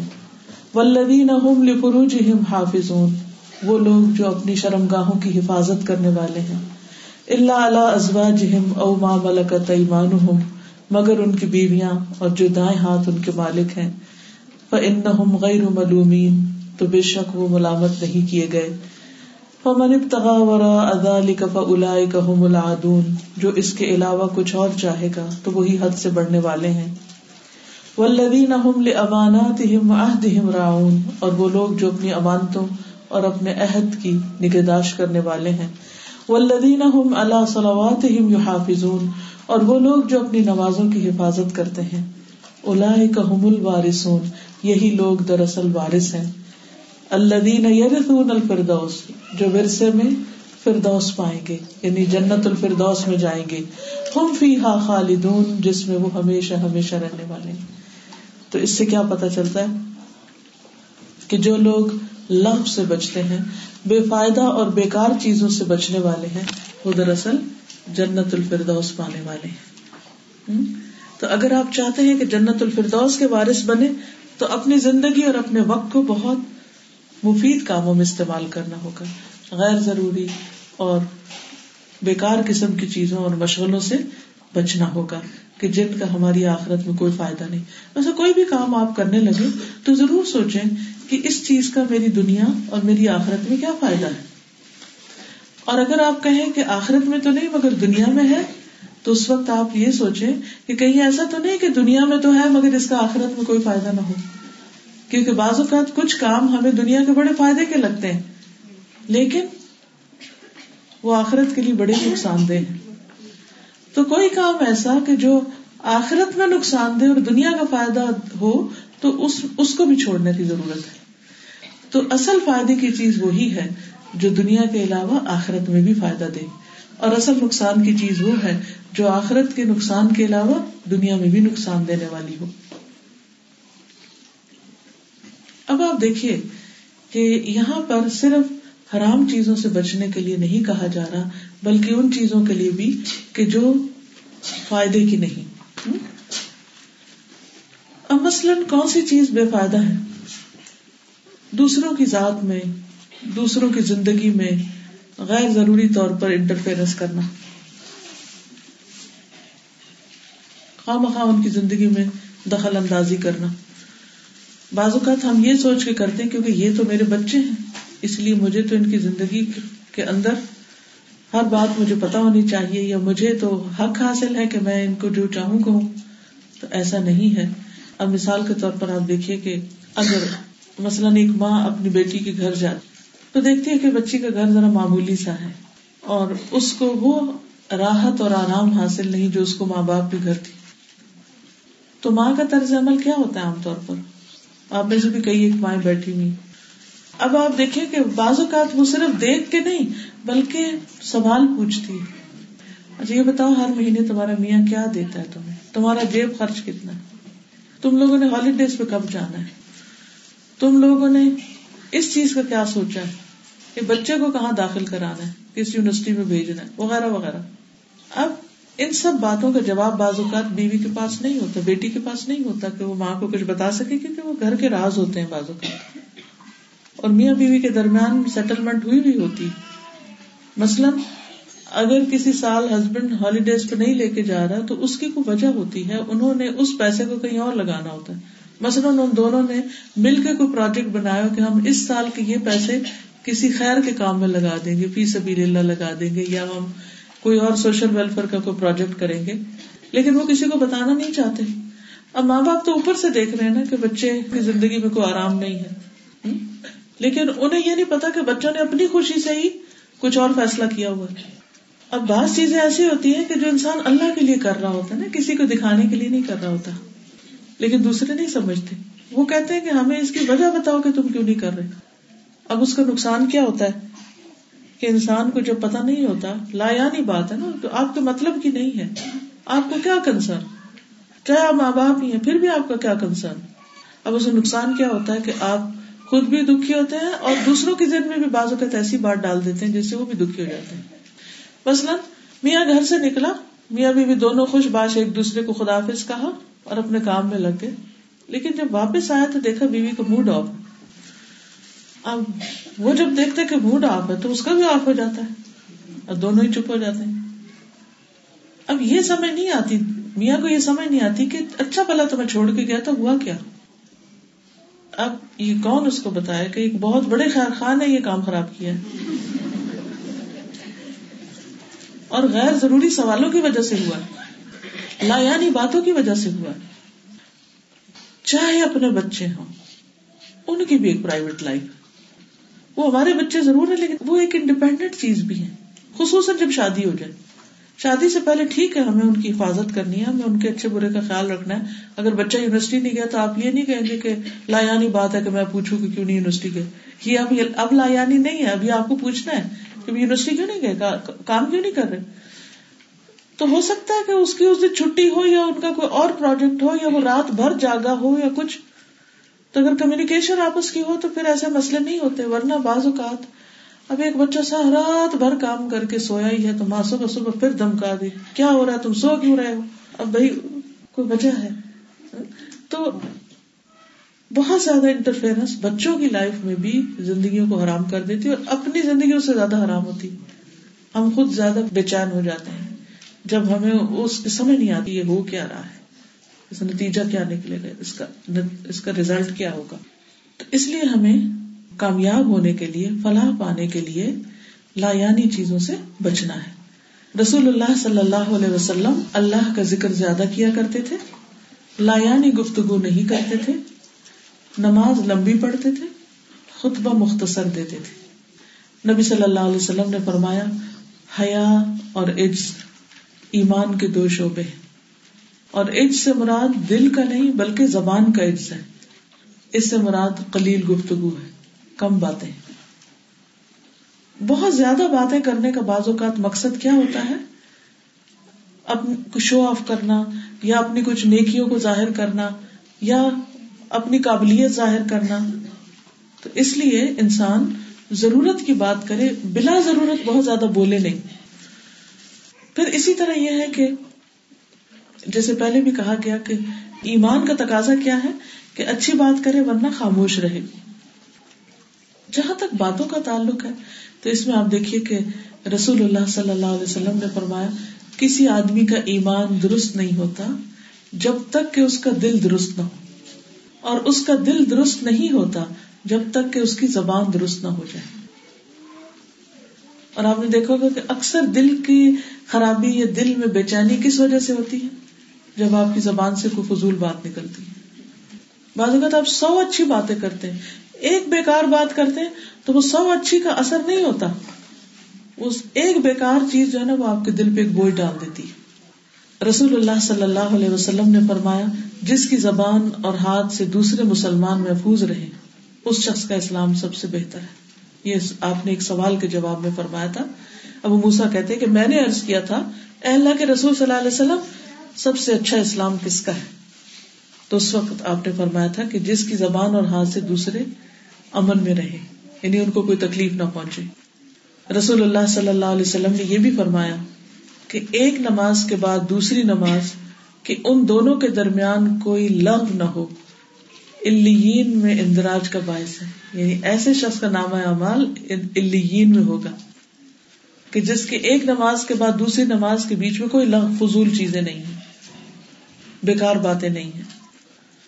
رسول اللہ صلی اللہ علیہ وسلم نے فرمایا، جو خاموش رہا، نجات پا گیا۔ کیونکہ جب وہ بہت باتیں نہیں کرے گا تو اس میں سے پھر نہ جھوٹ ہوگا اور نہ ہی کوئی اور بد زبانی وغیرہ۔ اس حدیث سے یہ بھی پتہ چلتا ہے کہ بعض کام کرنے سے فائدہ ہوتا ہے اور بعض کام نہ کرنے کا بھی فائدہ ہوتا ہے۔ یہ بڑی اہم بات پتہ چلی۔ کیونکہ ہر وقت صرف کرنا ہی فائدہ نہیں دیتا، بعض اوقات کچھ نہ کرنا بھی فائدے کا ہوتا ہے اور خاص طور پر وہ چیزیں جو ہارمفل ہو رسول اللہ صلی اللہ علیہ وسلم نے فرمایا، مہاجر وہ ہے یعنی ہجرت اس کی ہے جو اللہ تعالیٰ کی منع کی ہوئی چیزوں کو چھوڑ دے۔ یعنی جن چیزوں سے روکا ان کو رک جائے تو اس کو ہجرت کا ثواب ہوگا۔ رسول اللہ صلی اللہ علیہ وسلم نے فرمایا، میں ذمہ دار ہوں ایک محل کا۔ جنت کے ایک کنارے میں، اس شخص کے لیے جو جھگڑا چھوڑ دے، اگرچہ حق پر ہو۔ کیونکہ جھگڑے میں بھی پھر بہت سی ایسی چیزیں شروع ہو جاتی ہیں کہ جو انسان کے لیے ناگوار ہوتی ہیں، اس کے اخلاق کے لیے، اس کے معاملے کے لیے۔ اور جنت کے درمیان میں محل کا ذمہ دار ہوں اس شخص کے لیے جو جھوٹ چھوڑ دے، خواہ مذاق میں ہو۔ یعنی جو شخص جھوٹ کو بالکل چھوڑ دیتا ہے، اس کے لیے جنت کے سینٹر میں بہترین گھر کے ذمہ دار ہیں آپ اور جنت کی اعلی منزلوں میں ایک محل کا ذمہ دار ہوں، اس شخص کے لیے جو اپنا اخلاق اچھا کر لے۔ کتنا ضروری ہے یہ۔ اگر ہم واقعی ٹاپ آف دا ورلڈ اپنا گھر چاہتے ہیں، تو اس کے لیے پھر کرنے کا کام کیا ہے کہ اپنی شخصیت اور اپنی پرسنالٹی کے اوپر، اپنے اوپر ورک کریں۔ ہم بازو کا دوسروں پہ ورک کرتے رہتے ہیں، لیکن اپنے اخلاق کو بھول جاتے ہیں، اپنی غلطیاں ہمیں نظر نہیں آتی۔ پھر یہ بھی یاد رکھیے کہ بعض اوقات غیر ضروری کام کرنا اللہ تعالیٰ کی ناراضگی کا سبب بنتا ہے۔ اور یہ اللہ تعالیٰ کی ناراضگی کا اظہار ہوتا ہے کہ بندہ امپورٹنٹ کو چھوڑ کر ان امپورٹنٹ میں لگ جائے۔ کہ ایک وقت میں وہ بہت اچھے کام کر رہا ہو، پھر اس سے وہ سارے چھٹ جائیں اور وہ فضول کاموں میں مصروف ہو جائے۔ یہ دنیا میں اللہ تعالیٰ کی ناراضگی کا ذریعہ ہے۔ یعنی کہ اس کا مینیفیسٹیشن ہے۔ نبی صلی اللہ علیہ وسلم نے فرمایا، اللہ تعالیٰ فرماتے ہیں، اے ابن آدم، تم اپنے آپ کو میری عبادت کے لیے فارغ کر لو۔ میں تمہارے دل کو بے نیازی سے بھر دوں گا۔ کسی کی پرواہ نہیں رہے گی کہ کس نے کیا کہا مجھے۔ اور تمہارا فقر دور کر دوں گا۔ تمہاری محتاجی یعنی جس چیز کی تمہاری زندگی میں کمی ہے، وہ دور کر دوں گا۔ لیکن اگر تم ایسا نہیں کرو گے یعنی میری عبادت کے لیے وقت نہیں نکالو گے، تو میں تمہارے دونوں ہاتھ کام میں مشغول کر دوں گا، تمہیں مصروف کر دوں گا، اور اس کے باوجود تمہارا فخر دور نہیں کروں گا، محتاجی دور نہیں ہوگی۔ اس لیے جو کام کرنے کے ہیں پرائرٹی کے ہیں، فرض درجے کے ہیں، ان کو کر لینے سے ہی انسان کی باقی کمیاں اور ضروریات پوری ہوتی ہیں۔ بعض اوقات ہم اپنے کام کرتے کرتے فراز چھوڑ بیٹھتے ہیں۔ رسول اللہ صلی اللہ علیہ وسلم نے فرمایا، جس شخص کا مقصد اور ہرس دنیا ہو، اور وہی اس کا ہدف بن جائے۔ یعنی ہر وقت اس کے سامنے دنیا ہی دنیا اور اس کا لالچ۔ وہ اسی کی نیت کرتا ہو، تو اللہ تعالیٰ اس کی آنکھوں کے سامنے اس کا فخر و فاقہ کر دیتے ہیں۔ اس پر اس کے معاملات بکھیر دیتے یعنی کوئی چیز اس کے کنٹرول میں نہیں رہتی۔ ہر چیز ہی بگڑ جاتی ہے اس کی۔ اور اس کو اس سے اتنا ہی ملتا ہے جو اس کے لیے لکھ دیا گیا ہے۔ یعنی اگر ہر وقت بھی دنیا کی لالچ کر رہا تو ملنا اتنا ہی ہے جو اس کے لیے ہے۔ اور جس شخص کا مقصد اور ہرس آخرت ہو کہ وہاں میں نے کچھ کمانا ہے، اور وہی اس کا ٹارگیٹ ہو یعنی اس کے سامنے ہر وقت آخرت ہو اور وہ اسی کی نیت کرتا ہو، تو اللہ تعالیٰ اس کے دل میں غنا ڈال دیتے ہیں یعنی بے پرواہی ڈال دیتے ہیں۔ اور اس کے معاملات کو اللہ تعالیٰ یکجا کر دیتے ہیں۔ وہ شخص پھر زندگی میں فوکس ہو جاتا ہے۔ اسے ہر وقت اپنی حاجتوں کے لیے بھاگنا نہیں پڑتا۔ اور دنیا اس کے پاس ذلیل اور متی ہو کر آتی ہے۔ تو اب ہم دیکھ لیں کہ ہمارے حال کیا ہے ہمارے کتنے کام سیدھے اور کتنے بگڑے ہوئے اور کیوں بگڑے ہوئے ہیں؟ ہماری نیت اور ہمارا ہمارا خیال اور ہمارا مقصد کیا ہے اس دنیا میں جو کچھ بھی ہم کر رہے ہیں؟ صرف دنیا ہی بناتے جانا۔ حالانکہ ہم سب عقل مند ہیں۔ ہمیں پھر بھی سمجھ نہیں آتی کہ تھوڑے دن کے بعد یہ سب چھوٹ جانا ہے ہم سے۔ پھر بھی ہم اسی پر زیادہ فوکس کیے ہوئے ہوتے ہیں۔ پھر غیر اہم کاموں میں مشغولیت جو ہے، یہ بدترین امتیوں کی نشانی ہے۔ رسول اللہ صلی اللہ علیہ وسلم نے فرمایا، ان قریب میری امت میں ایسے لوگ ہوں گے جو طرح طرح کے کھانے رنگ برنگے مشروب طلب کریں گے۔ طرح طرح کے کپڑے پہنیں گے۔ اور گفتگو میں بے احتیاطی کریں گے۔ بولتے وقت بالکل نہیں سوچیں گے کہ کس وقت کیا بولنا اور کیا بول رہے ہیں۔ اور طرح طرح کی سواریوں پر سوار ہوں گے۔ یعنی گاڑیوں کے نئے نت نئے ماڈل روز ان کی نظر میں ہوں گے۔ وہ میری امت کے بدترین لوگ ہوں گے۔ کہ جن کی ساری ہر ساری لالچ یعنی کھانا، کپڑا، ڈرنکس اور ان میں سے نئی سے نئی ویرائٹی اور نیا سے نیا ٹیسٹ اور نئی سے نئی اصل اگر دیکھا جائے تو ہمارے ہم بعض اوقات کہتے ہیں نا کہ ہمارے خرچے پورے نہیں ہوتے، اس لیے ہمیں جاب کرنی ہے۔ سوچا جائے کہ وہ خرچے کیا ہوتے ہیں؟ کیا وہ نیڈز ہوتی ہیں؟ یا وانٹس ہوتی ہیں؟ ڈیزائر ہوتی صرف ہماری وانٹس ہوتی جی کہ یہ بھی مل جائے، یہ بھی مل جائے، یہ بھی ٹرائی کر لیں، وہ بھی ٹرائی کر لیں اور اسی ٹرائل میں ہی زندگی ختم ہو کے رہ گئی۔ جہاں کوئی اچھی چیز دیکھی، بس اس کو اچیو کرنے کے لیے بھاگنا دوڑنا شروع کر دی جب وہ اچیو کر لی تو پھر اس سے اوپر کی اچیو کرنے کے حالانکہ جو اس وقت پاس ہے، اس سے بھی کام چل رہا ہے، لیکن اس پر راضی نہیں۔ تو ڈفرنٹ ڈائریکشن میں بھاگ رہے ہیں۔ زندگی کا کوئی فوکس نہیں ہے، کوئی مقصد نہیں ہے۔ نتیجہ کیا ہوتا ہے؟ انسان کہیں کا بھی نہیں ہوتا۔ نہ گھر کا، نہ گھاٹ کا۔ نہ دنیا کا، نہ آخرت کا۔ نہ دنیا ہی صحیح بنی اور نہ آخرت۔ تو اس لیے ہمیں یہ ضرور دیکھنا ہے کہ اگر ہماری زندگی کی بنیادی ضروریات پوری ہو رہی ہے تو اس کے بعد جو ہمارے پاس وقت ہے، اسے ہم اپنی آخرت کے بنانے کے لیے لگائیں۔ اسی طرح نبی صلی اللہ علیہ وسلم نے یہ بھی فرمایا کہ تکلف کرنے والے جو اپنے کولو فیل میں حد پھلانگ دیتے ہیں، وہ ہلاک ہو گئے۔ یعنی ایسی باتوں میں کھود گرید کرنا جن سے کوئی مطلب نہیں۔ یا بہت مصنوعی طریقے سے گفتگو کرنا اور بہت ایگزیجریشن کرنا اور چھوٹی سی چیز کو بہت بڑا بنا کے دکھانا اور بال کی کھال اتارنا۔ رسول اللہ صلی اللہ علیہ وسلم نے یہ بھی فرمایا فوہش گوئی یعنی جیسے گالی گلوچ دینا، بے حیائی کی باتیں کرنا اور زیادہ باتیں کرنا۔ نفاق کے شعبے یعنی اس سے منافقت پھوٹتی۔ فوہش گفتگو۔ فوہش گفتگو میں گالی گلوچ بھی آتا ہے۔ گندے لفظ کا استعمال، بے حیائی، بے شرمی کی باتیں۔ اور اس کے ساتھ ساتھ بہت زیادہ باتیں کرنا۔ اور وقت بولتے چلے جانا بغیر سوچے سمجھے۔ اس سے کیا ہوتا ہے کہ انسان کے دل کے اندر پھر ایک ایک بے حسی سے آ جاتی ہے۔ ہارٹ جو ہے وہ ہارڈ ہو جاتا ہے۔ پھر انسان کا دل نماز میں نہیں لگتا، نماز میں توجہ نہیں ہوتی، دین کے مجلس میں نہیں لگتا، اچھی سنجیدہ چیزوں میں نہیں لگتا۔ بازو کا تو کیا ہوتا ہے؟ چھوٹی سی بات ہوتی ہے، اس کو اتنا لمبا کر دیتے ہیں، اتنا بڑھا دیتے ہیں، اس پہ جھگڑا ختم ہی نہیں کرتے۔ بیکار کی بحث۔ اچھا مثلاً کبھی کوئی بھول کے کہہ دیتا نا کہ اچھا یہ جو مثلاً یہ فون ہے نا، یہ فلاں اسٹور سے لیا تھا۔ دوسرا شخص پاس بیٹھا تھا، نہیں نہیں، آپ کو یاد نہیں، آپ نے وہاں سے لیا تھا۔ یاد ہے وہ جس دن ہم گاڑی پہ بیٹھ کر گئے تھے۔ تو پھر بارش بھی ہو رہی تھی۔ تو پھر اس کے بعد ہم نے اس طرح کیا تھا، وہ اترے تھے اور پھر چھتری کھولی تھی اور پھر ہم، اللہ اکبر۔ یہ کون سی بڑی فائدہ مند معلومات ہے کہ ہم دوسرے شخص کی بات کاٹ کے اور پھر ایک غیر ضروری لامتنائی قصہ شروع کر دیں۔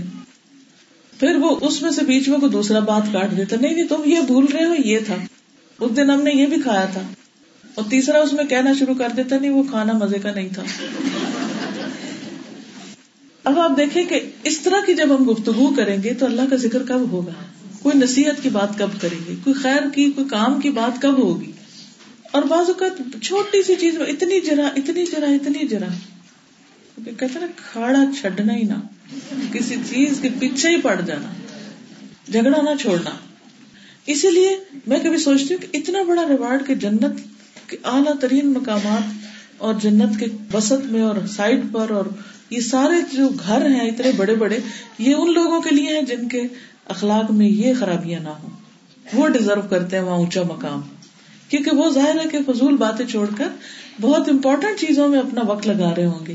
تو جو لوگ بھی دنیا میں بھی فوکسڈ ہوتے ہیں، اپنی زندگی کے مقصد کو پا رہے ہوتے ہیں، پھر ان کے لیے ایسی چیزیں امپورٹینٹ نہیں ہوتی۔ کہ انہوں نے کیا کھایا، کیا پہنا، کس کے گھر گئے، کب گئے، کیا کیا کیا نہیں کیا۔ دس از ناٹ امپورٹینٹ اس سے زیادہ امپورٹینٹ چیزیں بھی ہوتی ہیں، جو کرنے کی ہوتی ہیں۔ ایک اور حدیث ہے، حضرت جابر سے روایت ہے۔ رسول اللہ صلی اللہ علیہ وسلم نے فرمایا، قیامت کے دن میرے نزدیک تم میں سے سب سے زیادہ محبوب اور قریب بیٹھنے والے لوگ۔ دیکھیے، کس کی خواہش نہیں ہوگی کہ نبی صلی اللہ علیہ وسلم کے قریب ہوں۔ تو سب سے زیادہ قریب بیٹھنے والے لوگ وہ ہیں جو بہترین اخلاق والے ہیں۔ اور سب سے زیادہ ناپسندیدہ اور دور رہنے والے لوگ وہ ہیں جو زیادہ باتیں کرنے والے، بلا سوچے سمجھے، بغیر احتیاط کے بولنے والے اور تکبر کرنے والے۔ بہت دور ہوں گے وہ۔ اور قریب ترین کون ہوں گے؟ جن کے اخلاق اچھے ہوں گے۔ اگر وہ کام کی بات ہو، پھر تو ٹھیک ہے، جس سے کسی کو فائدہ پہنچ رہا ہو۔ میں کچھ سوالوں کے جواب دے دیتی ہوں، ٹھیک ہے؟ ماشاء اللہ جس کوانٹٹی پہ آپ نے سوال کیے ہیں، اس سے پتا چلتا ہے کہ آپ لوگ سیکھنے کے بہت شوقین ہیں۔ کسی نے سوال کیا ہے؟ وقت میں برکت کیسے حاصل کی جائے؟ کچھ کرنا چاہتی ہوں، وقت کی کمی محسوس ہوتی۔ دعا کے علاوہ کیا کیا جائے؟ آپ خود ہی اپنا جائزہ لے لیں کہ کیا کیا امپورٹینٹ کیا آپ نے اور کہاں آپ کا وقت ضائع ہوا۔ یعنی اپنا حساب کرنے کے لیے اور پھر آپ یہ دیکھیں کہ کون سے کام آپ کے چھٹ گئے، آپ نے کیے ہی نہیں جو کرنے تھے۔ تو آپ وہ کہاں لگا لیں گے اگلے دن کے لیے؟ جہاں آپ نے غیر ضروری کام کیے۔ نیکسٹ ڈے آپ امپورٹنٹ کام جو پچھلے دن چھٹ گئے تھے، اس جگہ آپ وہاں وہ فٹ کر لیں گے۔ اس سے آپ کو بہت ہیلپ ہوگی۔ یہ ایکٹیویٹی میں اپنے اسٹوڈینٹ سے کرواتی ہوتی ہوں۔ اور ان کو اپنا ٹائم اور مینج کرنا آتا ہے۔ تو اس طریقے پر آپ بھی اپنے زیادہ امپورٹنٹ کام لے آئیں گے۔ تو ہم بات یہ کر رہے تھے کہ اگر کوئی شخص حضور صلی اللہ علیہ وسلم کے ساتھ قریب رہنا چاہتا ہے قیامت کے دن، تو اس کے لیے کیا ضروری ہے کہ وہ غیر ضروری باتوں سے بچے، بہت زیادہ باتیں کرنے سے بچے، بلا سوچے سمجھے باتیں کرنے سے بچے، بغیر احتیاط کے باتیں کرنے سے بچے؟ تو بات یہ ہو رہی تھی کہ بعض لوگ کہتے ہیں کہ اچھا اخلاق کیا ہے، زیادہ باتیں کرنا۔ ٹھیک ہے، بات زیادہ یا کم کی نہیں ہو رہی۔ اصل بات یہ ہو رہی ہے کہ جو بات ہم کر رہے ہیں وہ کتنی فائدہ مند ہے اور اس کا نقصان کیا ہے۔ اگر آپ احتیاط سے بول رہے ہیں اور ضرورت بول رہے ہیں تو بہت اچھا ہے، لیکن اگر آپ بے احتیاطی کر رہے ہیں گفتگو کے اندر تو وہ آپ کے لیے نقصان دہ ہے۔ بے احتیاطی کا مطلب کیا ہے کہ جو مثلاً کسی کے بارے میں آپ وہ بات کہہ رہے ہیں جو اس میں ہے ہی نہیں۔ یا کسی کے یعنی چاہے اچھی چاہے بری۔ مثلاً ایک شخص آپ اس کی اتنی تعریف کر رہے ہیں، حالانکہ وہ اس کے قابل نہیں، تو یہ بھی جھوٹ ہو جائے گا۔ جو بیکار باتیں ہوتی ہیں نا، جس کا کوئی فائدہ نہیں ہوتا، چاہے اس کو سن کے کوئی ہنسی رہا ہو، وہ بھی فائدہ مند نہیں۔ تو اچھا اخلاق صرف جھوٹ ملوٹ سے یا اٹھ پٹانگ باتوں سے کسی کو خوش کرنا نہیں ہوتا، یا مبالغہ آرائی کر کے یا ایگزیجریشن کر کے نہیں، اس میں بھی احتیاط برتنی چاہیے۔ اسی طرح کبھی جو بے مقصد گفتگو ہوتی ہے وہ کسی کی ہمت بن جاتی بیک بائٹنگ ہو جاتی۔ معاذ بن جبل سے روایت ہے کہ انہوں نے رسول اللہ صلی اللہ علیہ وسلم کے پاس ایک آدمی کا ذکر کیا۔ اور کہنے لگے، جب تک اسے کھلایا نہ جائے وہ کھاتا نہیں، جب تک اسے سوار نہ کیا جائے وہ سوار نہیں ہوتا۔ نبی صلی اللہ علیہ وسلم نے فرمایا، تم نے اس کی غیبت کی ہے۔ یعنی ایسا ہوتا نا ہم تبصرہ کرتے رہتے فلاں تو ایسا ہے، وہ تو کھانے لگے تو اٹھتا ہی نہیں ہے اور بیٹھ جائے تو کھڑا نہیں ہوتا، کھڑا ہو جائے تو بیٹھتا نہیں۔ ایسے بازو کا ہم اپنے بچوں پہ تبصرے کر رہے ہوتے تو یہ تبصرے بھی فضول ہے اس قسم کے تبصرے نہیں کرنے چاہیے۔ ہاں اگر آپ کو کوئی بچے سے مسئلہ ہو رہا ہے اور آپ حل چاہتے تو آپ بتا سکتے ہیں کہ اس مسئلے کا حل کیا ہے کہ اگر کوئی ایسا کرے تو پھر کیا کرنا چاہیے مجھے بحثیت ماں؟ بس بچہ میرا کھاتا نہیں۔ یا یہ کہ بچہ جو ہے وہ، رات کے وقت بہت روتا ہے تو مجھے کیا کرنا چاہیے؟ اب آپ غیبت نہیں کر رہے۔ مثلا ڈاکٹر کو بتا رہے ہیں یا اپنی مدر کو بتا رہے ہیں کسی ایسے انسان کو کہ جہاں سے آپ کو کوئی سولوشن ملنا ہے۔ لیکن اگر آپ بس صرف شیئرنگ کے لیے کہ، یا اپنی فرسٹریشن دور کرنے کے لیے کہ میرا بچہ ایسا کرتا ہے، وہ ایسا کرتا ہے، تو اس چیز سے پرہیز کرنا چاہیے۔ تو جب آپ کے سامنے اس طرح کی بات ہوئی، تو آپ نے فرمایا، تم نے اس کی غیبت کی۔ صحابہ نے کہا، اے اللہ کے رسول صلی اللہ علیہ وسلم، ہم نے تو وہی بیان کیا ہے جو اس میں ہے۔ وہ تو اس کے اندر ہم کو جھوٹ نہیں بول رہے۔ آپ نے فرمایا، یہی تو غیبت ہے۔ کہ غیبت یہی ہے کہ تم اپنے بھائی کی اس بات کا ذکر کرو جو اس کے اندر ہے۔ لیکن اگر اس کے سامنے کرو تو اس کو بری لگے گی۔ اگر یہ معیار ہمیں یاد رہے تو ہم کتنی باتیں چھوڑ دیں۔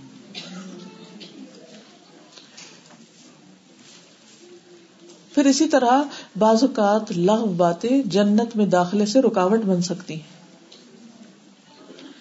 بہت ہی زبردست حدیثہ سلسلہ صحیح کی کاب بن اجرا کہتے ہیں کہ نبی صلی اللہ علیہ وسلم نے کاب کو اپنی مجلس میں نہیں پایا۔ روز آتے ہوں گے، نہیں دیکھے گئے تو آپ نے ان کے بارے میں پوچھا کہ وہ کہاں ہے تو صحابہ نے بتایا کہ وہ بیمار ہے تو آپ پیدل ہی مسجد سے نکل گئے کہ ان کی عادت کر سکے جب آپ صلی اللہ علیہ وسلم داخل ہوئے تو آپ نے فرمایا، اے کاب خوش ہو جاؤ۔ گڈ نیوز تو ان کی ماں نے کہا کاب تمہیں جنت کی مبارک ہو۔ یعنی اپنے پاس انٹرپریٹ کر لیا نا۔ آپ نے فرمایا، یہ اللہ پہ قسم چڑھانے والی عورت کون ہے؟ یہ کیسے تم نے کہہ دی یہ تو اللہ کا فیصلہ نا، کس کو جنت میں ڈالے اور کس کو نہیں۔ تو انہوں نے کہا، اللہ کے رسول صلی اللہ علیہ وسلم، یہ میری ماں ہے۔ آپ نے فرمایا، اے ام کاب تمہیں کیا معلوم؟ شاید کاب نے کوئی بے مقصد بات کہی ہو۔ یا کسی ایسی چیز سے روکا ہو جس کا اس کو فائدہ نہ ہو یعنی معمولی چیز دینے سے انکار کیا ہو، تو وہ اس کے جنت میں جانے میں رکاوٹ بن جائے۔ کیسے کہہ سکتے ہو کہ وہ ضرور جنت میں جائے گا؟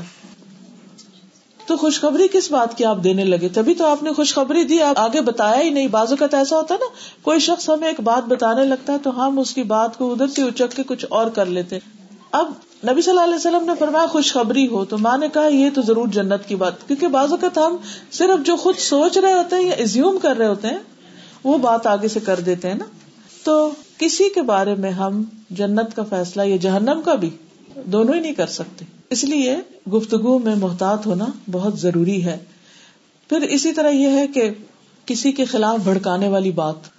مثلاً دو لوگوں میں آپس میں بڑی دوستی ہے، ان کے بڑے اچھے ٹرمس ہیں، تو ہمیں اچھا نہیں لگتا کہ یہ کیوں ان کی آپس میں بڑی محبت ہو گئی اور یہ تو ہر چیز کٹھے کرنے لگے اور انہوں نے مجھے تو آؤٹ ہی کر دیا، وغیرہ وغیرہ۔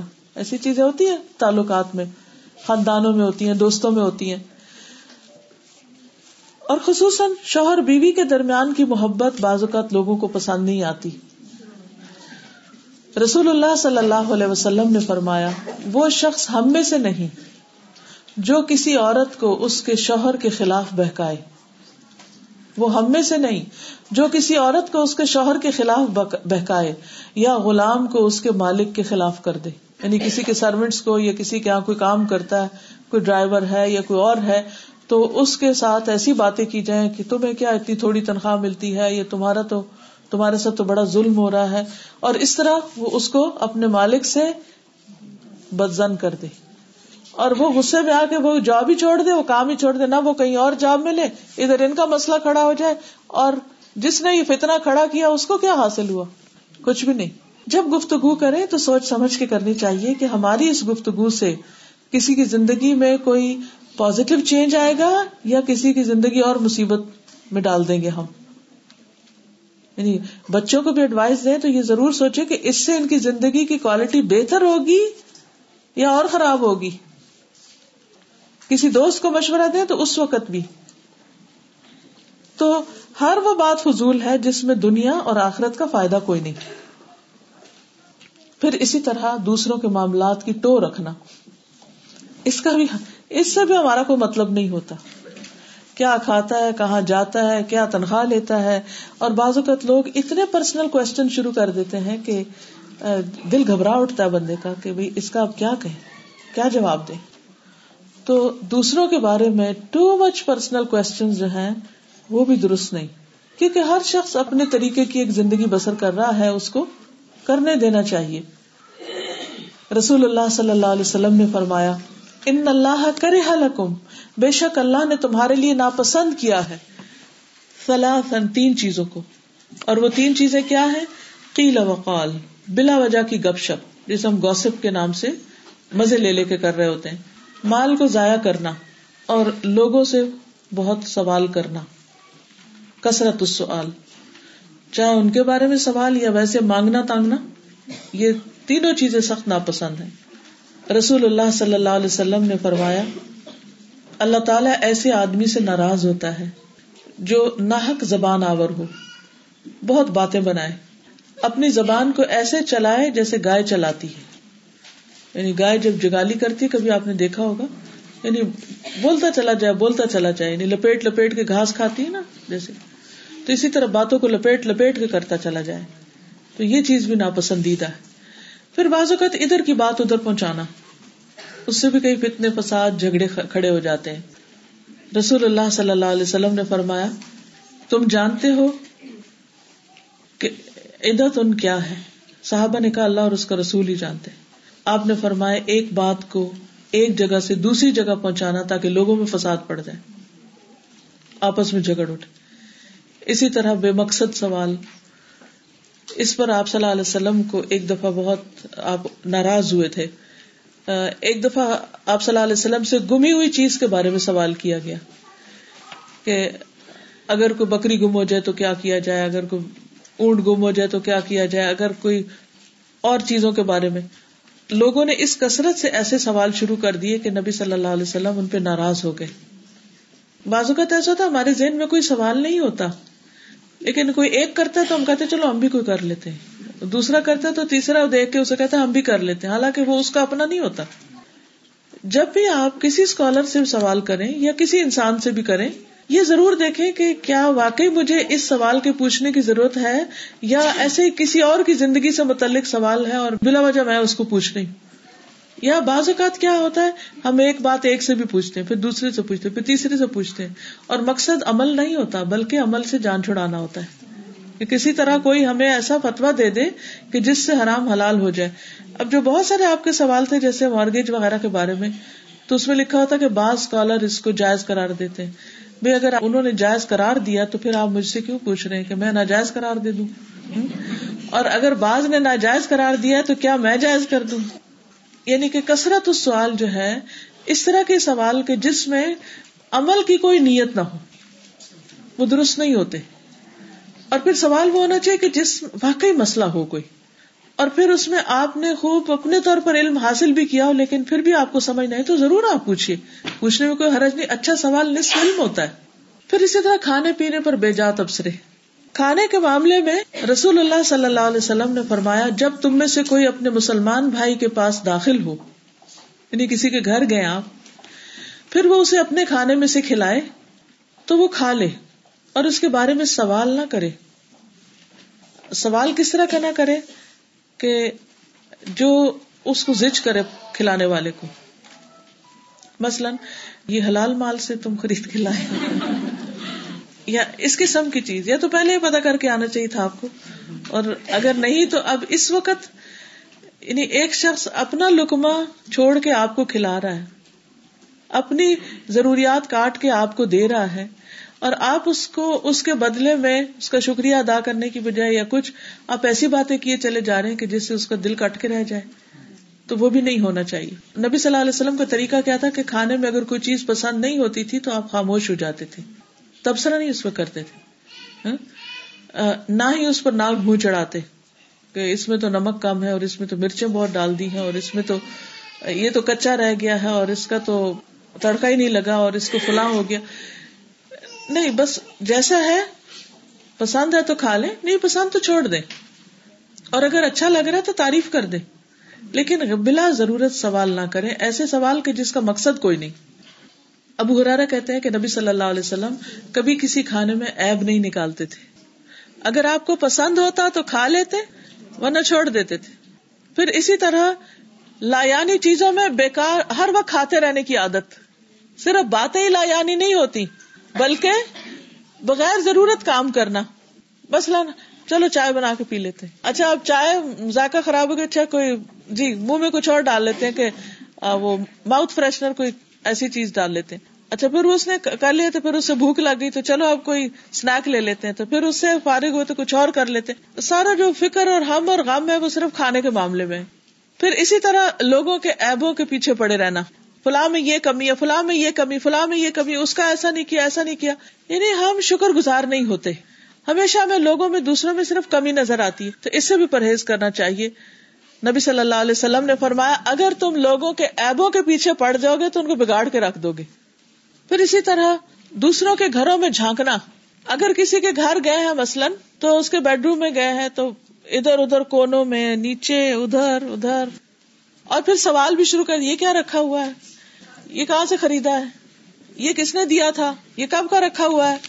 یعنی اس قسم کے سوال کے جس سے دوسرا زچ ہو جائے، یہ بھی بے مقصد ہے۔ یعنی کہ آپ جس مقصد کے لیے کسی کے گھر گئے، اس پر فوکس رہیں، نہ کہ غیر ضروری چیزوں پر۔ پھر اسی طرح یہ ہے کہ فضول باتیں سوچے جانا۔ بس بیٹھے ہیں، چائے کا کپ آگے رکھ کے سوچ رہے ہیں، سوچ رہے ہیں، سوچ رہے ہیں۔ بھائی اٹھو، کام کرو کوئی۔ آج میرا موڈ نہیں ہے کچھ کرنے۔ کبھی بستر سے ہی نہیں اٹھ رہے۔ کبھی سارا دن ادھر ادھر، کچھ سمجھ نہیں آ رہی، بڑا دل بے چین ہے۔ آج تو کچھ کرنے کو دل نہیں چاہ رہا۔ لاس یہ بھی اپنے آپ کو ضائع کرنا ہے۔ ہر روز کی ہیبٹ بنائے کہ صبح کے وقت اپنا ڈے پلان کرے کتنی دیر کام کرنا ہے، اس کے بعد کیا کرنا ہے، اس کے بعد کیا کرنا ہے۔ ضروری کاموں کی لسٹ ساتھ بنی ہوئی ہو، اس کو چیک کرتے جائیں کہ یہ یہ یہ کام کرنے یہ امانتے دینی ہے، یہ کسی کو کوئی چیز بتانی ہے، کسی سے کچھ پوچھنا ہے، کوئی اپوائنٹمنٹ ہے، کچھ ہے۔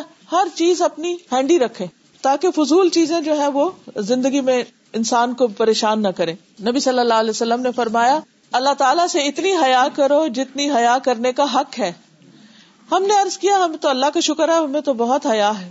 آپ نے فرمایا، ٹھیک ہے، لیکن اس کا حق یہ ہے کہ تم اپنے سر اور جو کچھ اس میں ہے، اس کی حفاظت کرو۔ یہ نہیں، اللہ نے دماغ دیا، بہت برینی ہو، ذہین ہو، تو کنفیوز رہو ہر وقت، فالتو باتیں سوچتے رہو۔ اور پھر موت اور ہڈیوں کے گل سڑ جانے کو یاد کیا کرو۔ اور جو آخرت کی کامیابی کو چاہے گا وہ دنیا کی زائد زینت کو ترک کر دے گا۔ یعنی ایکسٹرا سے نکل آئے گا۔ جس نے ایسا کیا، اس نے اللہ سے حیا کرنے کا حق ادا کیا۔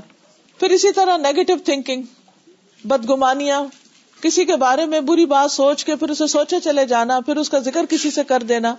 نبی صلی اللہ علیہ وسلم نے فرمایا، بدگمانی سے بچو کیونکہ بدگمانی سب سے جھوٹی بات ہے۔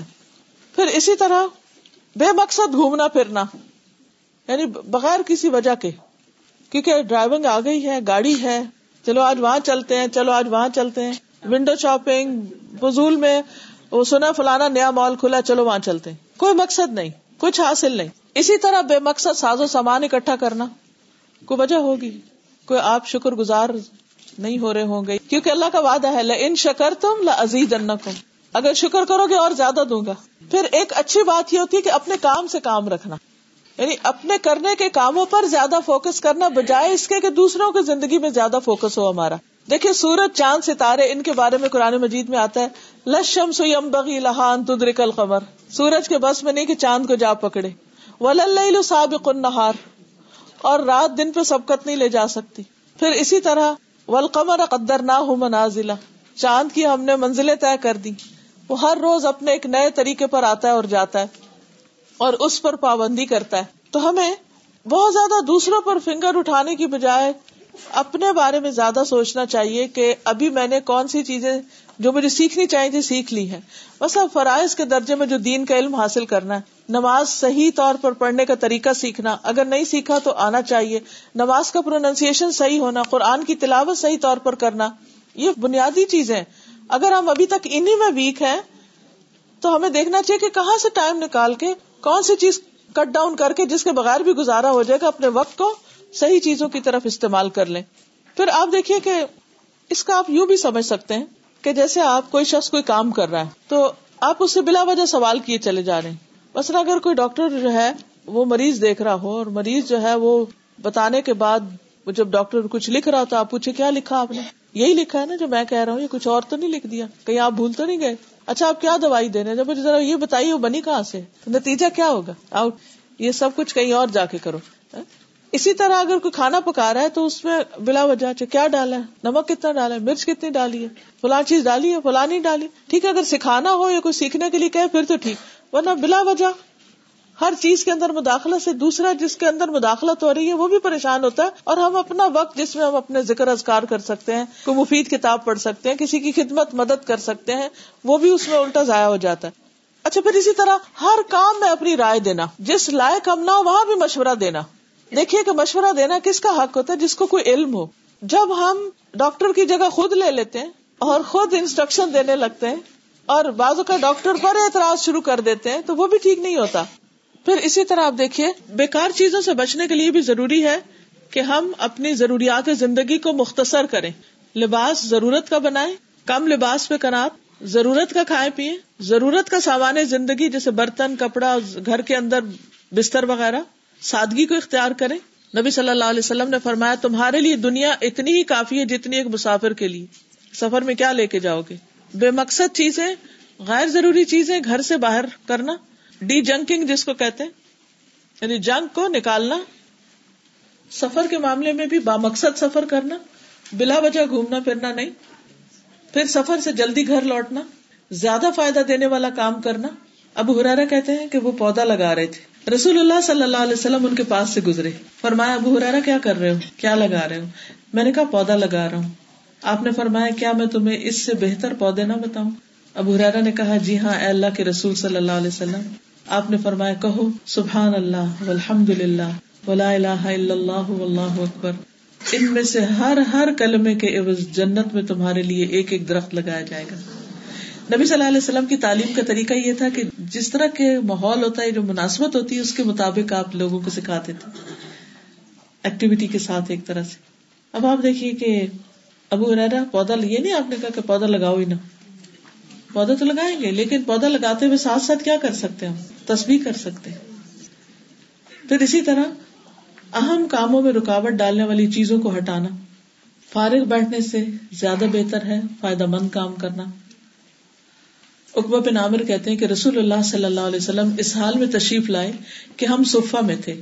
آپ نے فرمایا، کیا تم میں سے کوئی یہ پسند کرتا ہے کہ وہ روزانہ صبح بتان یا عقیق کی طرف جائے اور وہاں سے بغیر کسی گناہ اور قطع رحمی کے دو بڑے بڑے کوہان والی بڑی اونٹنیاں لے کر آئے؟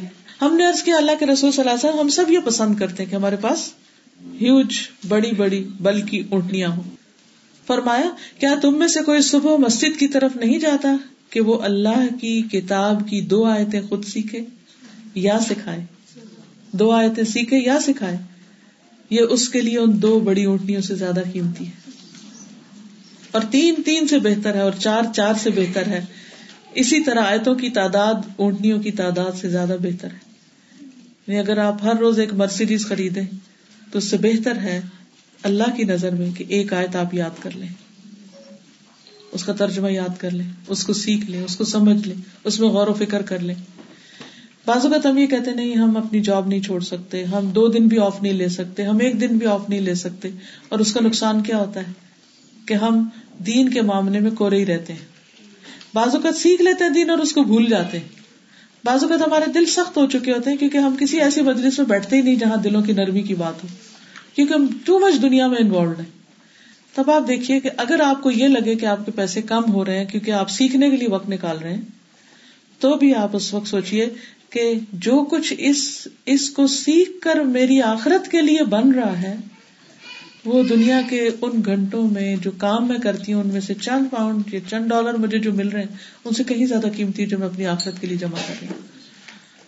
اللہ یہ کہ آپ کی زندگی میں واقعی کو آپ قرضے کے بوجھ تلے دبے ہوئے ہیں، یا آپ کسی، آپ کے پاس کھانے کو پورا نہیں پڑتا، آپ کی ضروریات زندگی پوری نہیں پڑتی، تو اور بات ہے، وہ تو اللہ تعالیٰ جانتا ہے۔ لیکن آپ صرف صرف شوق کے لیے آپ جاب کر رہے ہیں، یا صرف لگژریز کے لیے جاب کر رہے ہیں، یا صرف اپنے وقت کو پاس کرنے کے لیے جاب کر رہے ہیں، تو ضرور سوچنا ہوگا کہ اس سے زیادہ بہتر کام اور کیا ہو کہ جو میں اپنی آخرت کی کمائی کے لیے استعمال کر سکوں۔ تو اللہ تعالیٰ سے دعا ہے کہ واقعی وہ ہمارے وقت میں برکت ڈالے۔ حدیث آخر میں پھر ایک دفعہ سناتی ہوں، غور سے سنیے اور اس کے بعد چند سوالوں کے جواب۔ عن ابي هريره رضي الله عنه قال قال رسول الله صلى الله عليه وسلم، من حسن اسلام المرء تركه ما لا يعنيه. مجھے امید ہے کہ آپ سب کے پاس دعا کا کارڈ ہوگا۔ آخری دعا کر لیتے ہیں۔ لا الہ الا اللہ وحدہ لا شریک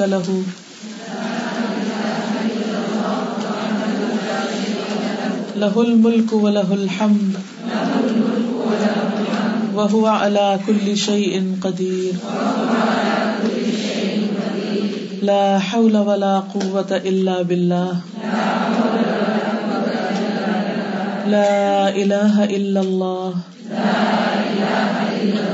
ولا نعبد إلا إياه. له النعمة وله الفضل. له النعمة وله الثناء الحسن. لا إله إلا الله.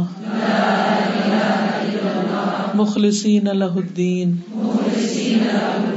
ولو كره الكافرون اللہ کے سوا کوئی معبود نہیں. وہ اکیلا ہے، اس کا کوئی شریک نہیں. تمام بادشاہت اسی کے لیے ہے اور تمام تعریف اسی کے لیے ہے، اور وہ ہر چیز پر قدرت رکھنے والا ہے۔ اب دیکھیے کہ دعا مانگنے کا بہترین سلیقہ یہ ہے کہ پہلے اللہ سبحان و تعالیٰ کی حمد و ثنا کی جائے۔ گناہ سے بچنے اور نیکی کرنے کی توفیق اللہ کی طرف سے ہے۔ اللہ کے سوا کوئی معبود نہیں اور ہم کسی کی عبادت نہیں کرتے سوائے اس کے۔ تمام نعمتیں اور تمام فضل اسی کی طرف ہے۔ اسی کی طرف سے نہیں مجھے جو کچھ بھی ملا ہے اللہ سبحان و تعالیٰ نے ہی دیا ہے۔